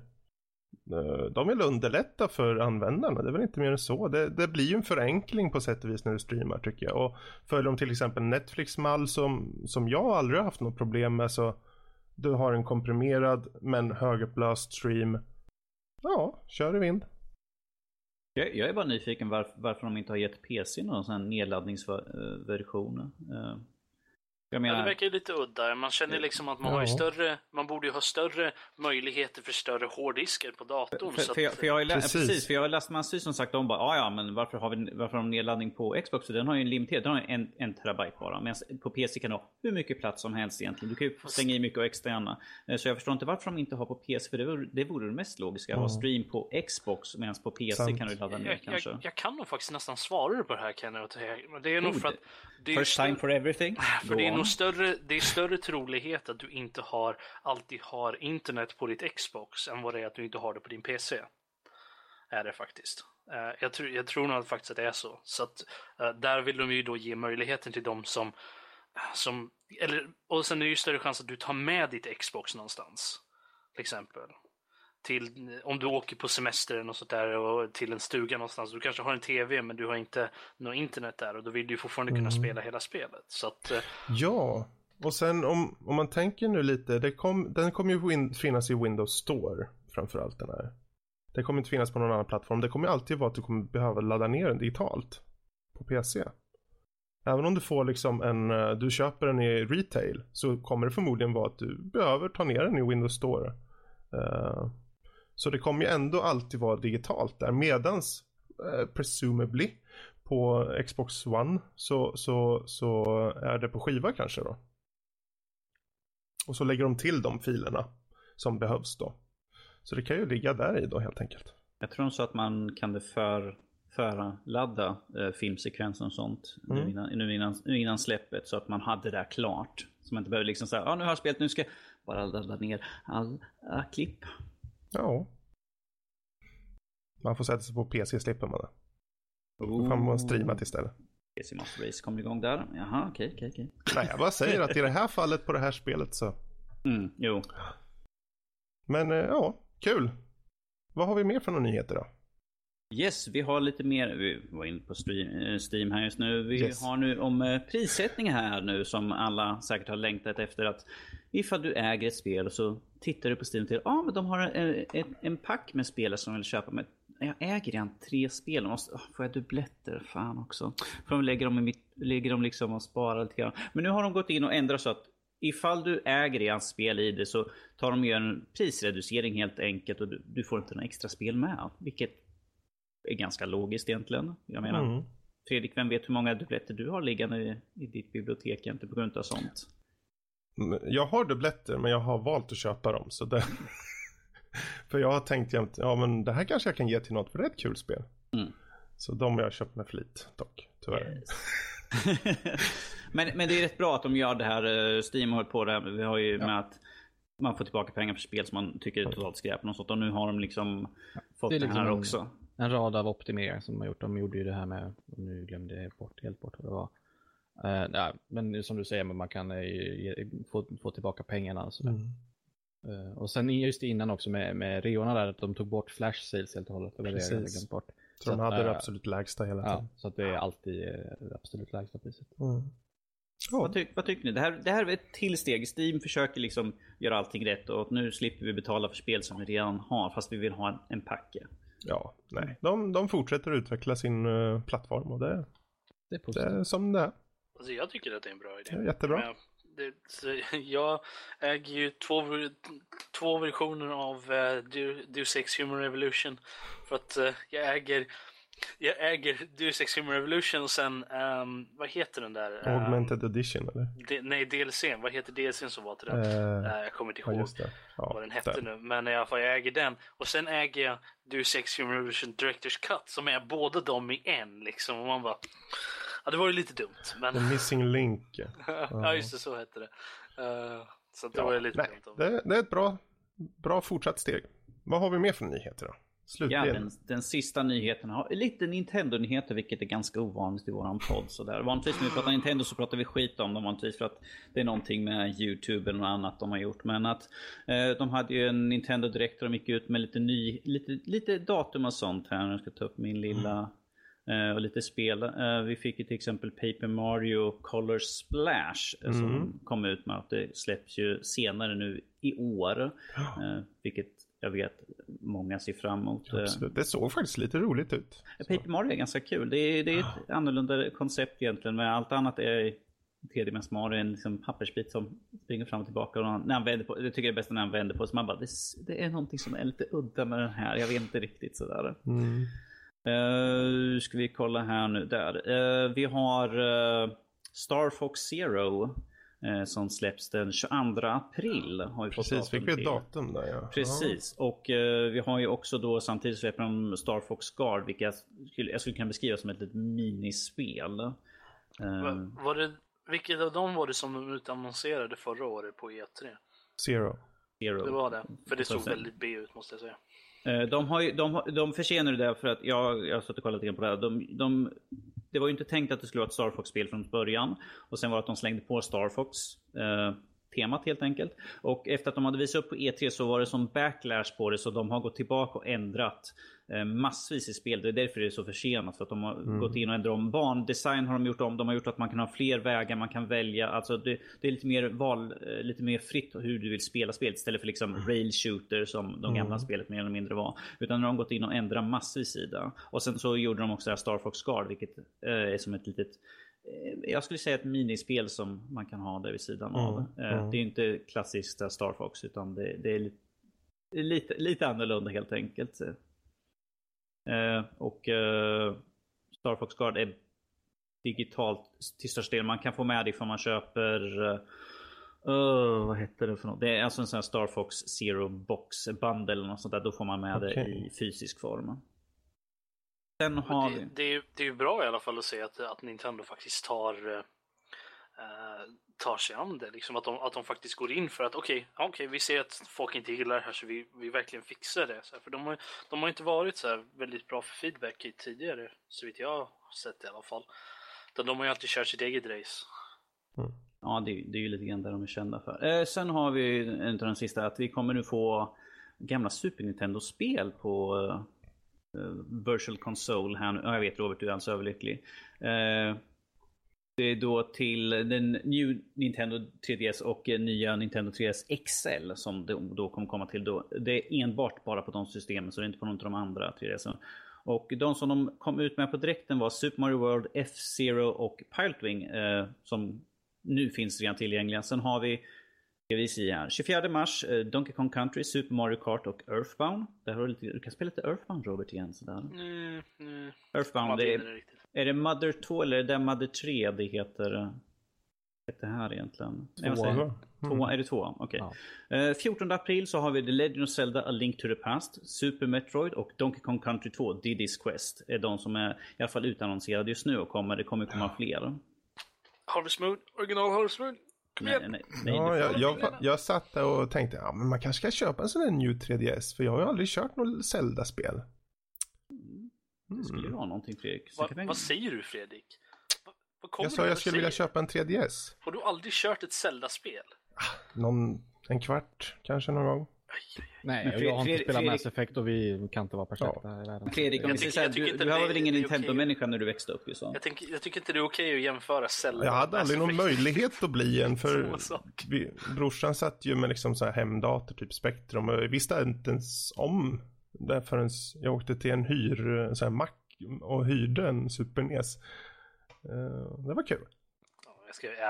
Jag skojar ju bara. Det är bara det att jag är uppväxt på Nintendo från början där. Vi hade ju lite Sega, men det var inte mycket av det jag faktiskt varit. Det var mest Nintendo. Så att det vart en hel del Zelda. Yes. Yes. Men vad kan man säga? Det är ju kul att de visar att det kommer de här klassiska titlarna. Jag tycker ju Super Mario World. På en gång när jag hörde det här tänkte jag har ju en 2DS. Det måste jag ha. Jag vill ha Super Mario World.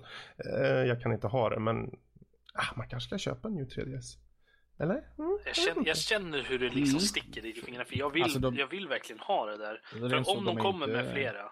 De är inte superdyra, de där 3DS:erna. Alltså, jag vet. 1500 eller vad kostar de? Alltså, 1500 är inte allt för illa egentligen. Nej, och sen så kan du säkert plocka på den begagnad också om du är så illa att ingen har en. Sen, men, alltså, det är ju inte alls så jobbigt. Nej, men jag känner liksom hur det stiger. För att just nu kommer... För att dels är det liksom att jag vill kunna spela de nyare titlarna som är till 3DS ändå, men också att kommer det en massa SNES-spel och sånt där, så vill jag faktiskt spela dem också och verkligen kunna spela dem ordentligt, för jag har alltid kört dem på emulator tidigare och det är inte riktigt samma grej liksom. Jag har ju spelat Chrono Trigger på emulator nu och det är inte riktigt samma grej. Alltså, jag äger ju Chrono Trigger till Nintendo DS, gör jag. Så det finns ju till DS, finns det. Men jag skulle gärna vilja ha SNES-versionen också, kunna spela, jag vet inte. Ja, vi säger så här, New 3DS kostar 15,90 som billigast. Ja, helt okej.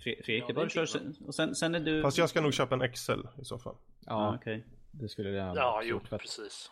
Så det kostar väl 1800-1900 tror jag, däromkring. Jag kanske satt igår kväll och kollade. Nej, inte du Fredrik, absolut inte du, sånt gör Rylväg, inte du, Fredrik, så... aldrig någonsin. Aldrig. Men hur som haver, det var jättekul att se att de faktiskt kommer med en hel del nya titlar till 3DS, och det är ju deras starkaste egentligen. Wii U känns lite på efterhalken. Man märker ju att de börjar rikta in på någonting nytt kommande. Vem vet? Ja, jag vet inte om det var någon som sa det eller om jag läste det. Det var ju så att de har ju varit väldigt sparsamma med utannonseringar för nya titlar och sånt till Wii U inför den nya NX-konsolen som kommer. Så det märks att de har gett upp på det skeppet. Men, New 3DS XL 1889, Fredrik. Yes. Bra, men där avslutar vi spelnyheterna. Och vi får tacka vår kära ankare Danny här att han presenterar så bra, och hoppa vidare till veckans diskussion. Den här veckan så är det angående just vad är vi individuellt främst ute efter i en spelupplevelse. Det här kan ju bli ganska snabbt. Vi börjar med Kalle. Vad är du mest eller främst ute efter när du sätter dig med ett spel? Om det så är kan jag erkänna så här direkt att jag inte är ute efter en story liksom. Jag kan tycka att alltså jag tittar mest på utmaningen och mekaniken i sig. Och det märks ju på de spel jag spelar och de spel jag tycker om. Och till och med nu när jag pratade om Superhot innan, att storyn inte intresserar mig. Det reflekterar tydligen på precis vad jag tycker. Precis. Så det är väl det, alltså någon form av välbalanserad utmaning. Och sen så förstår jag ju givetvis folk som kanske bara vill luta sig tillbaka och kanske panga eller gå igenom eller vad det nu kan vara, någon trevlig story. Ja, också. Jättebra. Det räcker. Kort och gott. Yes. Norskis. Yes, då får väl jag vara raka motsatsen till Karl här nu som gammal mot ung här. Utan jag uppskattar en riktigt bra story. Jag är som sagt uppvuxen på Final Fantasy, så sitta timvis och bara läsa text är inget nytt. Så att ifall en bra story, det kan göra väldigt mycket för mig. Men jag uppskattar även väl att sätta mig ner och spela en väldigt kort spel eller bara gå in och mörda lite grann hemlingslast där. Lite Unreal Tournament är någonting som också är väldigt så här, snabbt inhoppa, mörda lite grann som liksom går tillbaka och göra vad man annars gör i vardagen, men att en bra story kan göra väldigt mycket då, och grafik och sånt har aldrig varit någon sån här superviktigt för mig, så att jag kan sätta mig med Final Fantasy 7 eller ett gammalt Super Nintendo-spel igen ifall jag vet att en bra storyline är så det är det som är viktigt för mig, en värld liksom man kan leva sig in i och liksom karaktärerna känns som de har bakgrunden och sånt där, man kan känna för dem att det ger en feel-good känsla helt enkelt. Bra Allas vår Rob då? Vad är du främst? Jag vet vad Rob kommer. Han bara, så länge det är mycket bröst med i spelen så är jag nöjd. Snöskig Robert, vad vill du ha sagt nu när jag avslöjat vad du tänkte säga? Alltså jag är väl mest ute efter att vara underhållen liksom. Jag menar, min spelsmak är ganska diverse ändå, liksom. Även fast jag framförallt sätter mig själv inom den att jag vill gärna ha en story liksom, och lite sånt. Men sen finns det ju, sen sitter jag i timtal och spelar spel som liksom Stardew Valley, där storyn kanske är lite on the backburner på det sättet. Det är inte så jättemycket till det, utan det är ju mer mjölka korna, hämta in äggen, vattna en planta, ja, sov, mjölka korna, hämta in äggen. Är du klar? Ja, jag är klar. Vad var det andra du sa där, Danny? Det var inte riktigt med. Mjölka korna. Götlaborg. Okej. Nej, men alltså... Ja, Robert. Jag vill nog ha... Jag är ute efter att bli underhållen, för det är därför jag spelar spel. Jag menar... Jag kan ju gå och läsa en bok annars, om det är så att jag vill läsa mycket text och ha en story på det sättet. Men jag tycker ju verkligen att det är ett stort plus när ett spel har en väldigt bra story. Den behöver inte alltid vara så jättedjup, så länge att den är underhållande och bra liksom, på det sättet. Och jag menar att det är bra gameplay och att man inte känner att det liksom jarrar sig så jättemycket när man ser spelare och sånt där. Att det är smooth på det sättet känner jag är väldigt viktigt också för mig själv, för mig. Men som sagt, jag tror att den där jag egentligen kan säga, för det är så svårt att sätta sig inom någon form av kategori liksom på det sättet. Jag vill känna mig underhållen och vill känna att jag kan sitta med det spelet i timmar utan att behöva ta en break liksom. Precis, om jag bara får lägga till en slutgiltig sak där på vad jag tycker, så kan jag erkänna att det är lite dåligt av mig egentligen att jag... För att det har varit många situationer, speciellt sen jag skaffade en dator, och då fick jag större spelutbud för att spela billigare. Men det var ofta så här, antingen så här, om jag är hemma på kvällen och så här, jag har några timmar jag kan slå ihjäl med ett spel. Antingen så väljer jag att spela CSGO, eller så hoppar jag in i någon singleplayer-spel och upplever en ny story. Vilket, vad väljer jag? Ja, jag spelar CS, som jag har ju spelat i 800 timmar redan. Liksom. Och jag kan ju erkänna att det är lite dåligt av mig, men vi är olika. Ja, jag tror att... men är inte det också en fråga om vad man känner att man har tid för och vad man har varit engagerad i? För man kan ju bli engagerad, man kan ha levt in i någonting och blivit en betydligt fast del i någonting så att säga. Som i CS, du har ju nötta. Du har kommit upp så långt i det. Så att det blir så enkelt. Jag märkte ju nu när jag körde Diablo att jag skulle vilja komma lite vidare. Man har en hook i spelet som drar en. Och den kan vinna över alla andra spel. Även om det finns spel som säger kom och spela mig Fredrik. Så är det fortfarande att jag har den där hooken, så jag hoppar in i Diablo. Vad var det de skrev förra veckan? En visual novel för Karl i utmaningen. Hur var det igen? Jag ska kolla upp det där lite grann. Japansk dating sim skulle jag väl spela. Ja, precis. Så var det. Kanske det. Bra. Ja, du då Fredrik? Ja. Det som du sa Rob, det är så svårt, för jag tycker ju om... Jag vill ju att allting ska ha en perfekt balans. Framförallt engagemang på en gång, immersion. Om jag sätter mig med ett spel så ska det fånga mig på en gång. I att det ska vara roligt att spela, och det ska vara tillräckligt underhållande i storyn för att få mig att vilja köra. Sen är det ju... Jag menar, kör jag Civ så är det ju inte en fråga om story. Jag skapar min egen story där. Kör jag Wolfenstein The New Order, då är det story, men också köttig, blodig action. Så det är allting beroende av spel liksom. Men om jag ska försöka liksom, rent krasst försöka dra ner det till en sak, så måste det ju vara gameplay. För om jag ska sätta mig ett spel som bara har bra story men ingen bra gameplay, eller ska jag sätta mig med ett spel som har bra gameplay och ingen story, ja, då väljer ju den med gameplay. Så gör jag i alla fall. Men ja, jag vill ju helst ha en bra balans av båda, såklart.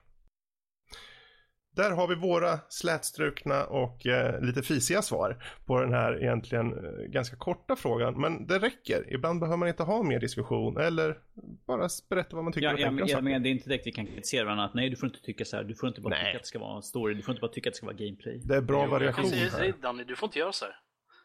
Det finns ju inget fel svar här. Precis, och det är det som är så skönt här. Det kan vara skönt att ha så lite sån här. Vilket som jag hatar era svar, tycker ni har fel allihopa. Yes. Och Danny måste inse briljansen av det som är CSGO. Precis. Där har vi en framtida utmaning. Där för oss in på framtiden. Och framtiden vad gäller veckans diskussion är genres. Nästa vecka är genres. Vilka passar och inte passar på PC, konsol. Och hur gör utvecklarna för att få dem att funka i framtiden? Lite spekulationer, vad vi hoppas och se och ja, vad vi tycker och tänker om det här ämnet då. När jag hör det ämnet så känner jag bara liksom så här, det är som att sitta i Game Dev Tycoon och försöka matcha ihop alla genrer liksom. Äventyr, medeltid med RPG action. Ja, det kan funka. Pirat simulation. Det kanske funkar. Ja, men där har vi i alla fall nästa veckas diskussion. Så vi avslutar den här veckans diskussion och hoppar vidare till övriga nördämnen. Och vi gör som så att vi hoppar rakt in i en liten trailer som poppade upp här. Och det var ju Ghostbusters-trailern. Och då skulle jag vilja höra, för ni ville prata av er lite vad ni tyckte och tänkte. Och jag skulle gärna vilja börja med Kalle. Aha, okej, fine. Nej, alltså jag tyckte att den gav ett väldigt dåligt intryck. Till en början. Dels så var den alldeles för lång. Alltså den behövde inte vara så lång. Det kom en fan-remake på den trailern då. Alltså, som hade bara klippt om den. Och den var liksom från 2,5 minut till 1 minut. Strax under 1 minut. Och det var så här. Hade de släppt den här trailern så hade det varit perfekt. För det var så här. Men nu kanske man har någon förhoppningar om filmen. Och kanske känner sig lite sugen på att se den nya Ghostbusters-filmen. Men den nya, man vet ju inte om det är faktiskt kommer vara så i filmen eller om det var bara trailern som var hopklippt på ett sånt sätt att det var inte någon bra komisk timing någonstans. Nej. Det var väldigt det var ju voiceover, det var liksom tell don't show på något sätt, alltså att de berättar allting för en och sånt där skit, och det den var ju väldigt missledande också. För när de introducerar som för 30 år sedan så bla bla bla bla. De refererar som... De vet ju att de refererar till tittarna som att tittarna vet om att i den filmen händer det. Fast de som tittar på trailern tror att det hände i den här filmens värld för 30 år sedan. Och så var ju inte fallet. Det är ju en hel reboot. Och där, för jag visar den här för Ice och hon... så det här är 30 år efter... Nej, det är en dålig trailer, Ice. Ja, det är det. Så. Även om hon tyckte den verkade lite kul. Mm. Och den här fan-remaken, den bara drog ner på minut, alltså på längden, och sen bara liksom gav en liten smakbit så här. Ja, men det här kan jag ändå lägga mig bakom och kanske se fram emot ändå. Precis. Grabbarna Grus då? Vad kände ni? Ingenting. Om vi säger så här, den gav ingen mer smak för min del, så gav det ingen mer smak. Det kändes mer som en Saturday Night Live sketch eller något sånt där. Det kändes som en parodi liksom, bara vi är en parodi på en film som aldrig kommer hända, Ghostbusters, som vi vet att den förra Ghostbusters 3 föll igenom för att de inte kunde få ihop ett manus och sånt, och det känns som det här var en parodi på Ghostbusters-franchisen helt enkelt.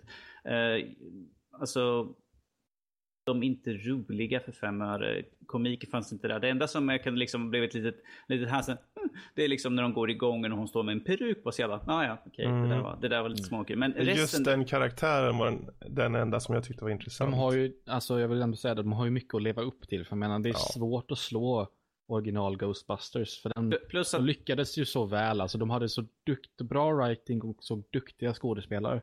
Så att jag har svårt att se att de kommer ändå leva upp till det känns som de gör inte en carbon copy på det hela. Vi har tre vita kvinnor, vi har en svart kvinna. Och alla faller liksom in på någon slags stereotyp i alla fall. Ja, precis. De gamla.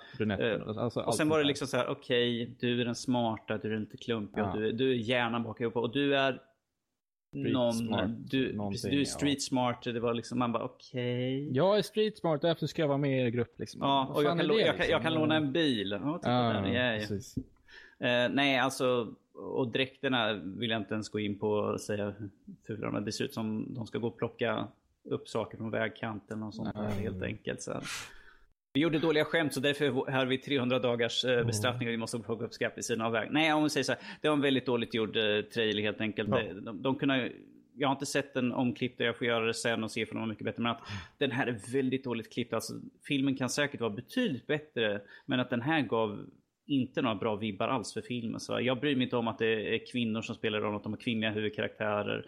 Det skit jag fullständigt i. Jag vill se en Ghostbusters, men att och speciellt den här bitch-slapping-scenen, det var liksom, man bara okej, what the fuck. Ja. Rob då, vad kände du då? Alltså precis som så tyckte jag att trailern var inte bra, och att den omklippta versionen var bättre, mycket bättre. Jag menar, jag kände så att efteråt jag hade sett den där trailern, så var det liksom så här, jag satt där bara och liksom tänkte alltså vad är det här för någonting? Alltså jag var inte speciellt exalterad, alltså intresserad av filmen innan, för vad jag hade läst om den innan liksom, att för jag hade ju läst det, men jag hade glömt bort att den existerar inte i samma universum, det är en reboot liksom och sådana grejer och men jag hade conveniently bara glömt bort det. Så därför var jag jätteförvånad i början. Ska det vara i samma universum? Ska det vara 30 år senare? Varför är det inte någon referens till det då i trailern liksom? I det dialog liksom eller något sånt där. Om de kunde göra det så kan vi också, eller något sånt där. Någon sån grej.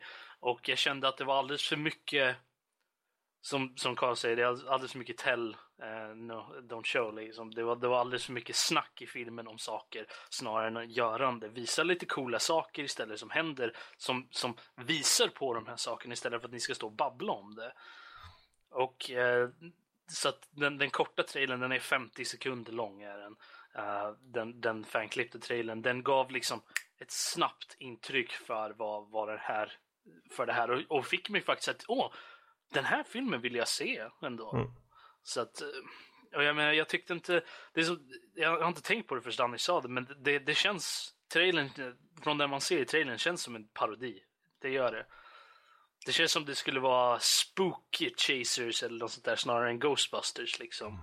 För att det nya Scary Movie helt enkelt. Ja, något sånt där. Och jag menar, skådisarna, jag var inte speciellt hype på dem heller. Jag menar, jag har ju sett några, hon tjocka tjejer. Melissa McCarthy. Alltså jag har ju sett henne i andra roller där hon faktiskt är rolig och helt liksom, och faktiskt gör ett bra jobb ifrån sig, men i den här så kändes det väldigt, det hon sa kändes väldigt forced, väldigt överdrivet bara för att det skulle vara roligt liksom. Även fast det inte var det, alla gags som var med kändes också överdrivna. Nu är det ju säkert att de kanske passar bättre in i filmen som ni säger, men i trailern så kändes det väldigt, det här är roligt. Titta på det här, det är roligt liksom. Och så, som du säger, den här slapping-scenen var väldigt okej. Och svarta tjejen som bara är med för liksom, the black chick, och hon ska vara så stereotyp black också liksom, och så här, man bara kan inte hon få vara den smarta då istället, om hon skulle vara med liksom? Varför måste ni gå in på stereotyper så mycket? Jag kände inte att, ja, men nu var det ett tag sedan jag såg Ghostbusters, men jag kände inte att den gick in så mycket i stereotypen när det kom till. Nej, alltså nu kommer jag inte för mitt liv ihåg vad han heter, varken karaktären eller Ernie Hudson. Han som spelade, heter skådespelaren. Ja. Han skulle ju vara någon slags everyday man, average Joe, som skulle representera oss, alltså publiken då. Exakt. Så att vi skulle få någon slags punkt att kunna ta oss an det här. Men den känslan fick ju inte alls nu liksom. Nej, för han var ju liksom, han kommer ju där, jag är bara här för jobbet liksom. Hon är där, nej jag ska vara med för jag är street liksom. Och man bara, what? Det kändes väldigt påträngande på något sätt när det kommer till det. Men som sagt, alltså det kanske ändras när vi ser filmen. Trailern kanske bara var extremt dåligt klippt när det kommer ut från filmen liksom. Så att Det är inte första gången vi har sett en dålig trailer fast filmen var bra. Liksom. Jag vill bara ta upp en sak till. Det är första scenen där liksom när hon blir slimad. Det är början på trailern är mer eller mindre referens till första filmen egentligen, och när Peter Venkman blir slimad. Fast där ser vi liksom, man ser att en point of view, liksom kameran går emot honom, så kommer tillbaka, han ligger på golvet. Här ser vi liksom, det är liksom sprutlackerad med slem. Det är liksom, man bara, och sen sitter hon och bara, det kommer i alla veck och sånt där. Och man bara, De skriver ju också fel. De skriver 4 scientists saved New York. Det gör de ju inte. Det är ju 3. Så de skriver till och med fel, för Ernie Hudsons karaktär är ju precis som ni sa. Han tar ju in. Ja. Ska jag ge mina 5 cent då? Yes. Jag tycker precis som ni. Jag har varit så besviken, för jag har sett fram emot att se vad de har kunnat göra. Problemet är ju att den här är PG-13. Och det är för en regissör som är Paul Feig, som är känd i sina bästa filmer att ha R-rating. I sina bästa filmer. Och då är han i den här kuvad. Och då gör de slapstick. Och de gör så här mer lite töntig humor, som jag ser det här. Jag tycker det är tråkigt. Och då ska jag, för min del, det kanske ni säger, aha, hur kan du känna så för det? Men Ghostbusters, när jag såg första Ghostbusters när jag var liten och även senare, så har de hela tiden haft de här karaktärerna att verka som realistiska personer i en realistisk värld. Och att spökena, även om de kan se cartooniga ut eller liknande i de första filmerna, så var de ändå som att de kändes, de kunde faktiskt finnas. Här känns det neonfärgat och jättekartonig och på många sätt bara lite töntig humor, lite för rak slapstick. Det kan vara en superdålig klippare som ni säger. Det kanske sitter någon Jeppe där. Jag ska klippa. Och så klipper han ihop och så blir det så här. Och alla bara sätter typ thumbs down. Det kanske blir en superbra trailer nästa trailer. För det kommer att komma en till. Men hittills, nej. Jag tappar förtroende faktiskt för den.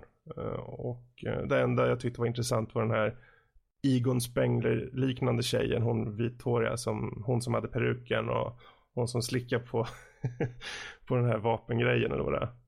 Hon hade en lite mer down to earth attityd. Det var den lilla man kan utvinna ur trailern liksom. De andra kändes som stereotyper och tråkiga.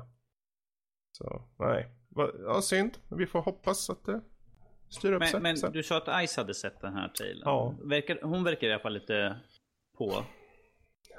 Hon är tonåring. Hon sa, ja, men jag kan väl okej. Ja, okay. Jag sa, vill du gå in där lite mer djupt vad du tycker? Jag vet inte, kanske blir något, jag vet inte. Kanske inte den mest djupa analysen. Nej, så det är inget att gå in på. Alltså, det var ju coolt med lite så här långa ben på en gubbe som gick, men jag vet inte. Jag måste säga, det enda spöket som såg i trailern som såg intressant var i Slimer, och det är jag glad för mig i alla fall. Ja, men de andra såg lite så här neon och sånt där. Jag sa, vi satt och pratade igår här på Teamspeak och så att det är så att effekterna i de gamla filmerna ser mycket bättre ut än här. För det här ser bara liksom så...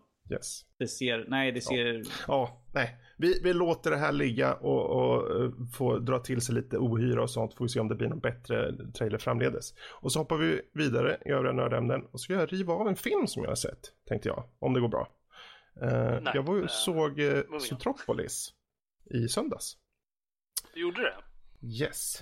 Och då kan jag väl berätta lite vad det handlar om. Det handlar om en liten kanin som heter Judy Hopps. Hon vill typ bara en sak i livet. Och där hon vill bli polis såklart. Och det här är något vi får följa då. När hon från början är en liten kaninunge. Och det finns vissa saker som händer i hennes lilla liv då. Som gör att hon trycker sig fram till att bli polis. Och det slutar med att hon blir polis i storstaden Zootropolis. Den här är väldigt välgjord. Den är rolig. Och... väldigt bra för vuxna. Det tar sig an många ämnen faktiskt. Rasism och droger till exempel. Och det är en film som jag tycker står väldigt bra i kvalitet. Och är en helt klar rekommendation. Har bra dialog. Till och med för den svenska versionen som jag fick se då. Och är helt klart underhållande. Visst, det når inte, vi snackar inte Lejonkungen, vi snackar inte de här monumentala typiska kultklassikerna, men väldigt fint animerad, bra musik, välgjord, och jag tror om man ser den amerikanska versionen så kommer den förmodligen hoppa upp ett par hack till, för de har väldigt bra skådespelare i den. Så det är min lilla 5 cent på den här. Jag kan bara säga, ni bör gå och se den. Den är som en Disney-film, är den gripande, den är rolig, snygg och tar sig an viktiga ämnen. Inte den gode dinosaurien. Den gode dinosaurien är en medelfilm. Mm-hmm. Minst sagt. Men det är kul att höra, för att det kanske blir att jag går och ser på den med min systerdotter. Så det... Gör det vore jättekul att höra mer. Fredrik, jag som hade hoppats du skulle ta och berätta om det som en sengångare just nu, så hade vi suttit här i typ 20 minuter till. Ja. Det bör ju tilläggas, den har ju inte så här jättemånga scener som är så här super haha. Det är egentligen de som har sett lite av trailern på. Utan det här är mer en, det är själva storyn tycker jag, som, och hur de reflekterar av hur, för det är bara däggdjur i den här världen. Det är bara däggdjur, det finns inga annat. Och det är 2 läger, du har rovdjur och du har växtätare typ, som ska leva i harmoni. Och där är egentligen där man ser fördomar i då, från båda hållen. Och det görs väldigt bra. Så ja, det är kul att se vad de kan göra med så enkla medier. Jag menar, om du säger, ja men vi gör en värld med bara med däggdjur, det blir en bra film. Kalle bara, nej. Eller? Jo, faktiskt. De gjorde det. Så där har ni en klar rekommendation. Gå och se den. Jag vill inte säga så mycket mer än så, utan nu får ni helt enkelt se den, så får ni mejla in till oss och säga vad ni tyckte om den. Om jag har helt fel, mejla till info@nordlivpodcast.se. Och apropå att mejla in till oss, så gör vi så att vi avslutar övriga nördämnen och hoppar vidare till lyssnarmejl. Och ja, vår lilla korre i den lilla ankdammen som handlar om mejl. Robert, Bengt, Ealius, Rutger, Larsen. Vad har vi fått in? Jag kan ju börja med att säga att inget av det där är mina mellannamn. Okej, Bruno, förlåt. Men jo, vi har fått lite mejl den här veckan. Väger upp för de veckor som vi inte har fått något tidigare. Som fick vi bara för att du inte fått något. Aha, ja, precis. Vi börjar med ett mejl från Malik här. Han säger så här: hej, jag hörde ditt senaste avsnitt, det var bra. Jo, tack. Jo, vi tycker det också. Tack. Det var snällt. Och jag vill slinka in med vad jag tycker om och vilket spelhus som ska överleva. Aha. Det måste vara Valve som är kvar. Inte bara för spelen, men för hur de gjort e-sporten viktig. Hur de skapar hela tiden nya prylar. Ibland bra, ibland sådär. Men ändå, de är jätteviktiga för alla gamers där ute. Och snart även med HTC Vive. Vi kan ju bara refresha lyssnarnas minnen. Det var ju, förra veckan fick vi en fråga om att välja ut 1 av 5 spelhus i en liten teoretisk fråga som vi fick. Så lyssna gärna på avsnitt 61 om ni vill höra det igen. Eller om ni faktiskt inte har hört det. Yes. Men ja. Jag lyssnade inte på vad du sa. Jag blankade ut totalt, förlåt. Sa du att om de vill lyssna på, höra vår... De får gärna lyssna på avsnitt 61, så kan de höra där. Jag vet inte varför, förlåt. Det är lugnt. Han fortsätter och säger så här: sen en annan grej, när ni ändå får lite roliga frågor så vill jag dra till med en. Av någon anledning så spolar ni i land på en öde ö, och av ren slump bara sådär, så finns just er spelmaskin där redo att spelas på, men ni har bara tagit med ett spel. Okay. Vilket spel är det ni har med som ni enbart kan spela om och om igen? Oj.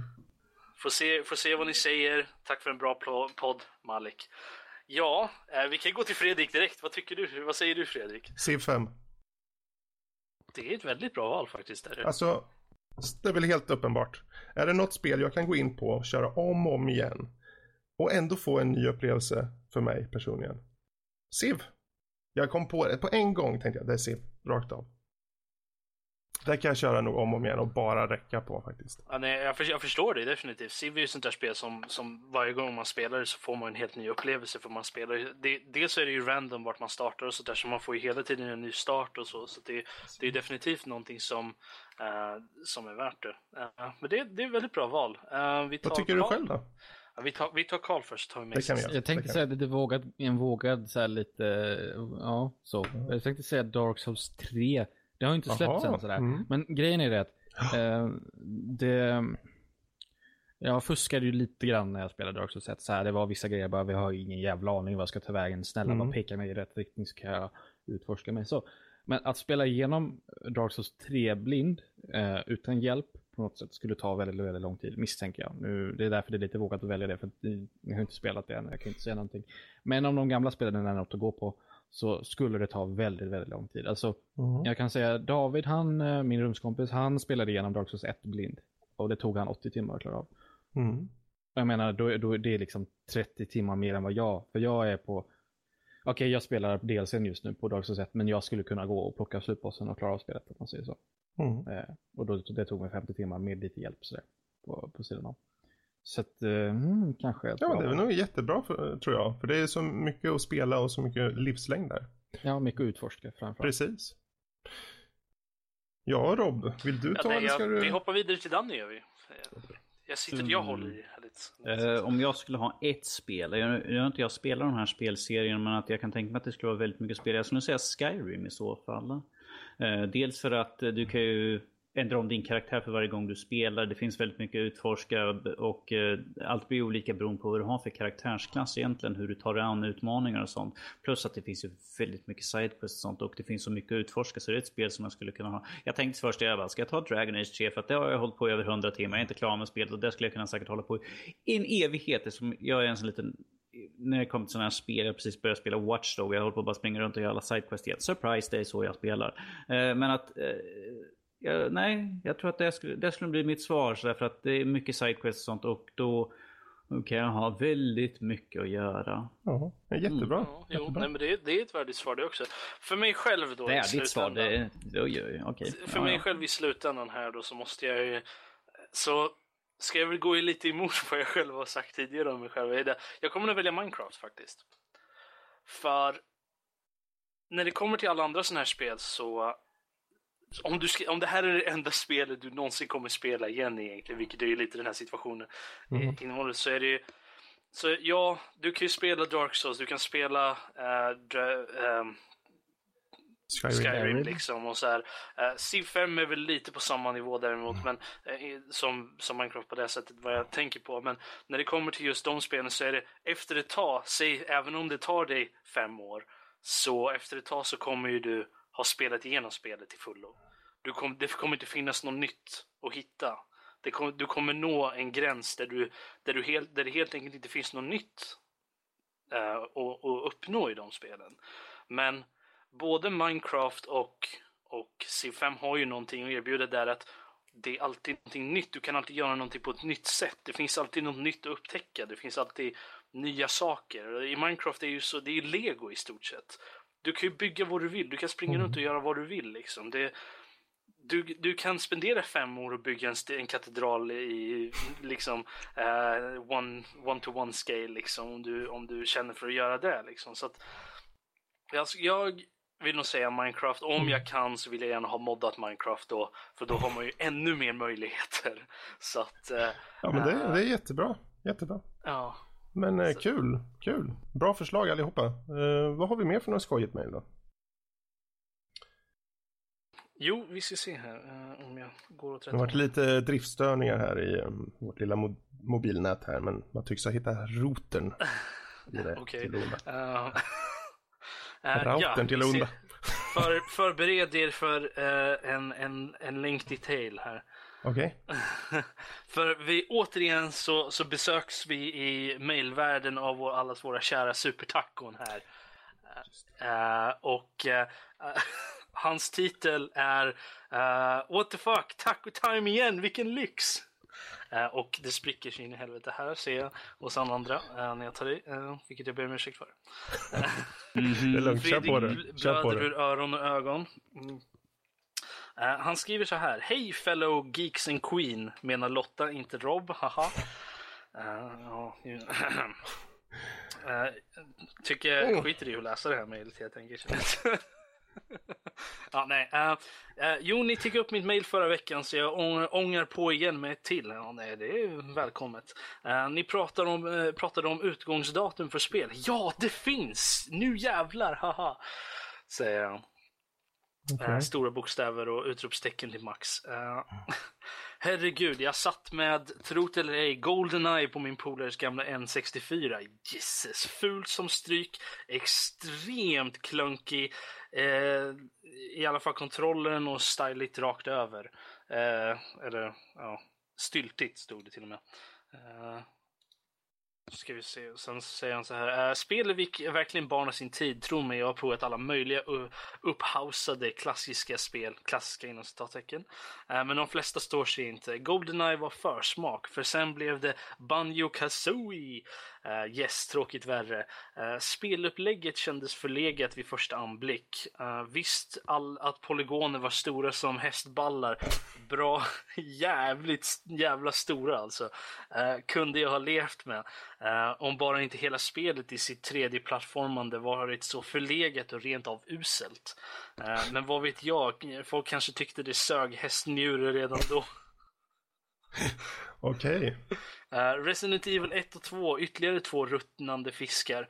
Fasta vinklar som får en att tänka att utvecklarna varit gravt handikappade, och kontroller som är segdragna som fan.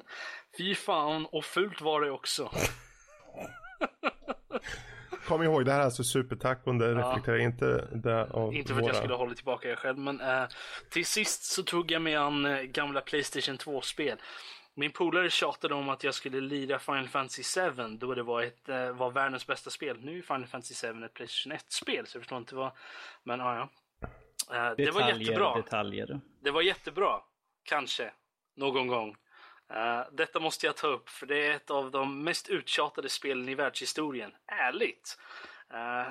Turordningsbaserat töntspel med magier, kristaller eller andra fantasifoster från någon galen Japan. Och ATB, what the fuck? Bestäm er för i helvete, ska ni ha realtid eller turbaserat spel?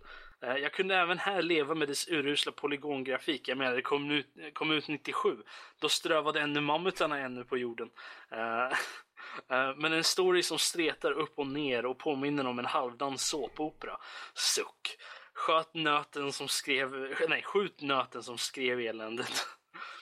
Kom inte att säga att det är världens bästa idag. Det funkar inte. Den tiden är förbi. Enda höjdpunkten var när Iris dog. Hade stört mig på henne ändå. Ja, jag har fel. Det var lite provokativa där. Jag har fel och alla japanska rollspelsnostalgiker har rätt, säger någon säkert, men det står sig inte idag, så enkelt är det. Men visst, jag ska hålla utkik efter den nya FF7, och kanske det kan ha riktiga dialoger och inte smutsa ner skärmen med textrutor. Ta det lugnt, Annie. Det är inte illa menat mot dig, är det inte? Du som hyllade textrutorna tidigare. Okej. Ja, jag tar inte illa upp dig. Det är en annan persons åsikt. Det får fan räcka, eller hur? Nu kommer ni roasta mig långsamt över öppen eld säkert. Har för mig någon av er tyckte om FF7, Danny. GoldenEye eller Resident Evil. Men hej, ni kan alltid spela om era favoriter och se om ni får samma känsla. Jag tror att det ligger enbart hos dem som växte upp med spelen. Jag personligen bad min polare att spola ner spelen. Vi körde igenom. Trot eller ej, han tvingade mig att lira i perioder på Final Fantasy VII och GoldenEye, i tron om att spelen skulle vinna över mig till slut.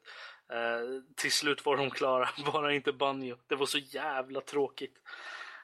Så, nu har jag gapat och skrikit av mig. Det var... vad fan? Det var jävligt skönt. Ja, det är trevligt att vi är din terapigrupp här. En sak ska ni veta: oavsett hur mycket jag verkar dissa, så har jag ändå spelat dessa spel. Hade varit värre om jag dissat utan att veta om dreten. Den diskussionen väckte mig till liv och fick mig att önska att jag kunnat följa er Twitch live, så hade jag kunnat komma med kött under tiden. Ja, det är bara join oss. Vi dyker upp på någon gång efter 9 varje lördag. Er diskussion var bra och ni fortsätter att toppa avsnitt efter avsnitt. Ärligt talat, för mig är ni bästa podden just nu. Sådana här diskussioner brukar folk inte vilja ta upp eller få respons på. Men här har ni min. Keep up being awesome. Respekt, supertackon! Ja, ja, kul. Fortsätt till nästa. Vänta lite, måste bara andas in. Jag tycker om att höra din röst här, så du borde väl inte vara ovan. Nej, det var bara mycket. Mycket text. Det var bara mycket på en gång. Men tack för mejlet i alla fall. Ja, jo, nej, vi ser alltid. Det är höjdpunkten av vår vecka. Ja, så får mejla dig. Vi har ett mejl titlat Härliga spel från förr av Vilma här. Hej alla raringar, hoppas ni har det bra. Det var kul att lyssna på senaste avsnittet. Särskilt Fredrik är jämt så positiv och sånt kommer man långt med. Hihi. Ni andra är också raringar såklart, men bara så ni vet. Ah, okej, så det är Fredrik som är favoriten. Fuck off. Jag hör det. Nej, så kan man inte säga. Ville bara säga att jag också spelar Stardew Valley. Yes, one convert. Jag hörde er tissla och tassla om det och har själv funderat på spelet, så jag skaffade det. Yay! Är supernöjd. Jättefint och roligt spel, tack. Varsågod. Jag tar på mig all äran för det här spelet. Apropå något annat, Pressday Stockholm, har ni några bilder på hur det ser ut? Hittade inget om det på er hemsida. Kramisar Vilma. Jag var så pass dum att jag inte tog några bilder faktiskt från det, men det var inte, jag kan påpeka att det var inte mycket att se på det sättet. Det var en massa nördar inklämda i en matsal i stort sett. Så det var inte mycket att titta på det sättet. Från den här podden som är ett par nördar i sina vardagsrum respektive sovrum. Nej, men jag menar, det var inte så intressant bildvis på det sättet. Var det nog inte. Det intressanta var ju på skärmarna snarare, ska man väl säga, på det sättet. Och vi går vidare helt enkelt. Men yes. Alltså, om man söker på Twitter, jag kollade upp det efterhand, man söker på Twitter på jag tror det är hashtag Pressday Stockholm och sånt där, så fanns det några bilder såg jag från hur det såg ut faktiskt. Så att, det finns några stycken. Vi har ytterligare... jag vill bara säga, jag skulle önska att våran aspirerande författare kunde faktiskt skriva någonting på vår hemsida. Jag är bokförfattare, inte artikelförfattare. Bullshit. Träning. Ja, och nästa mejl här, sista mejlet, är om spelhus och härliga ting, från Martin.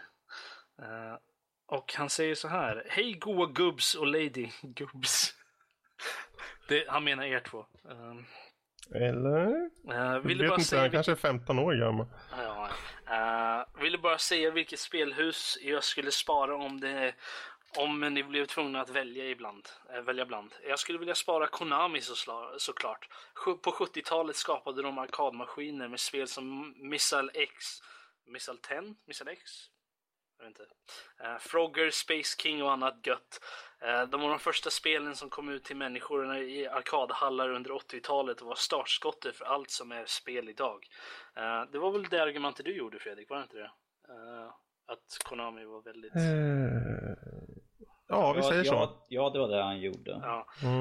Deras påverkan var därför monumental och enligt mig det spelhus som skulle sparas. Japsarna skulle ändå gjort JRPG:n förr eller senare. Likaså skulle västerländska RPG:n och FPS uppkommit förr eller senare, tror jag.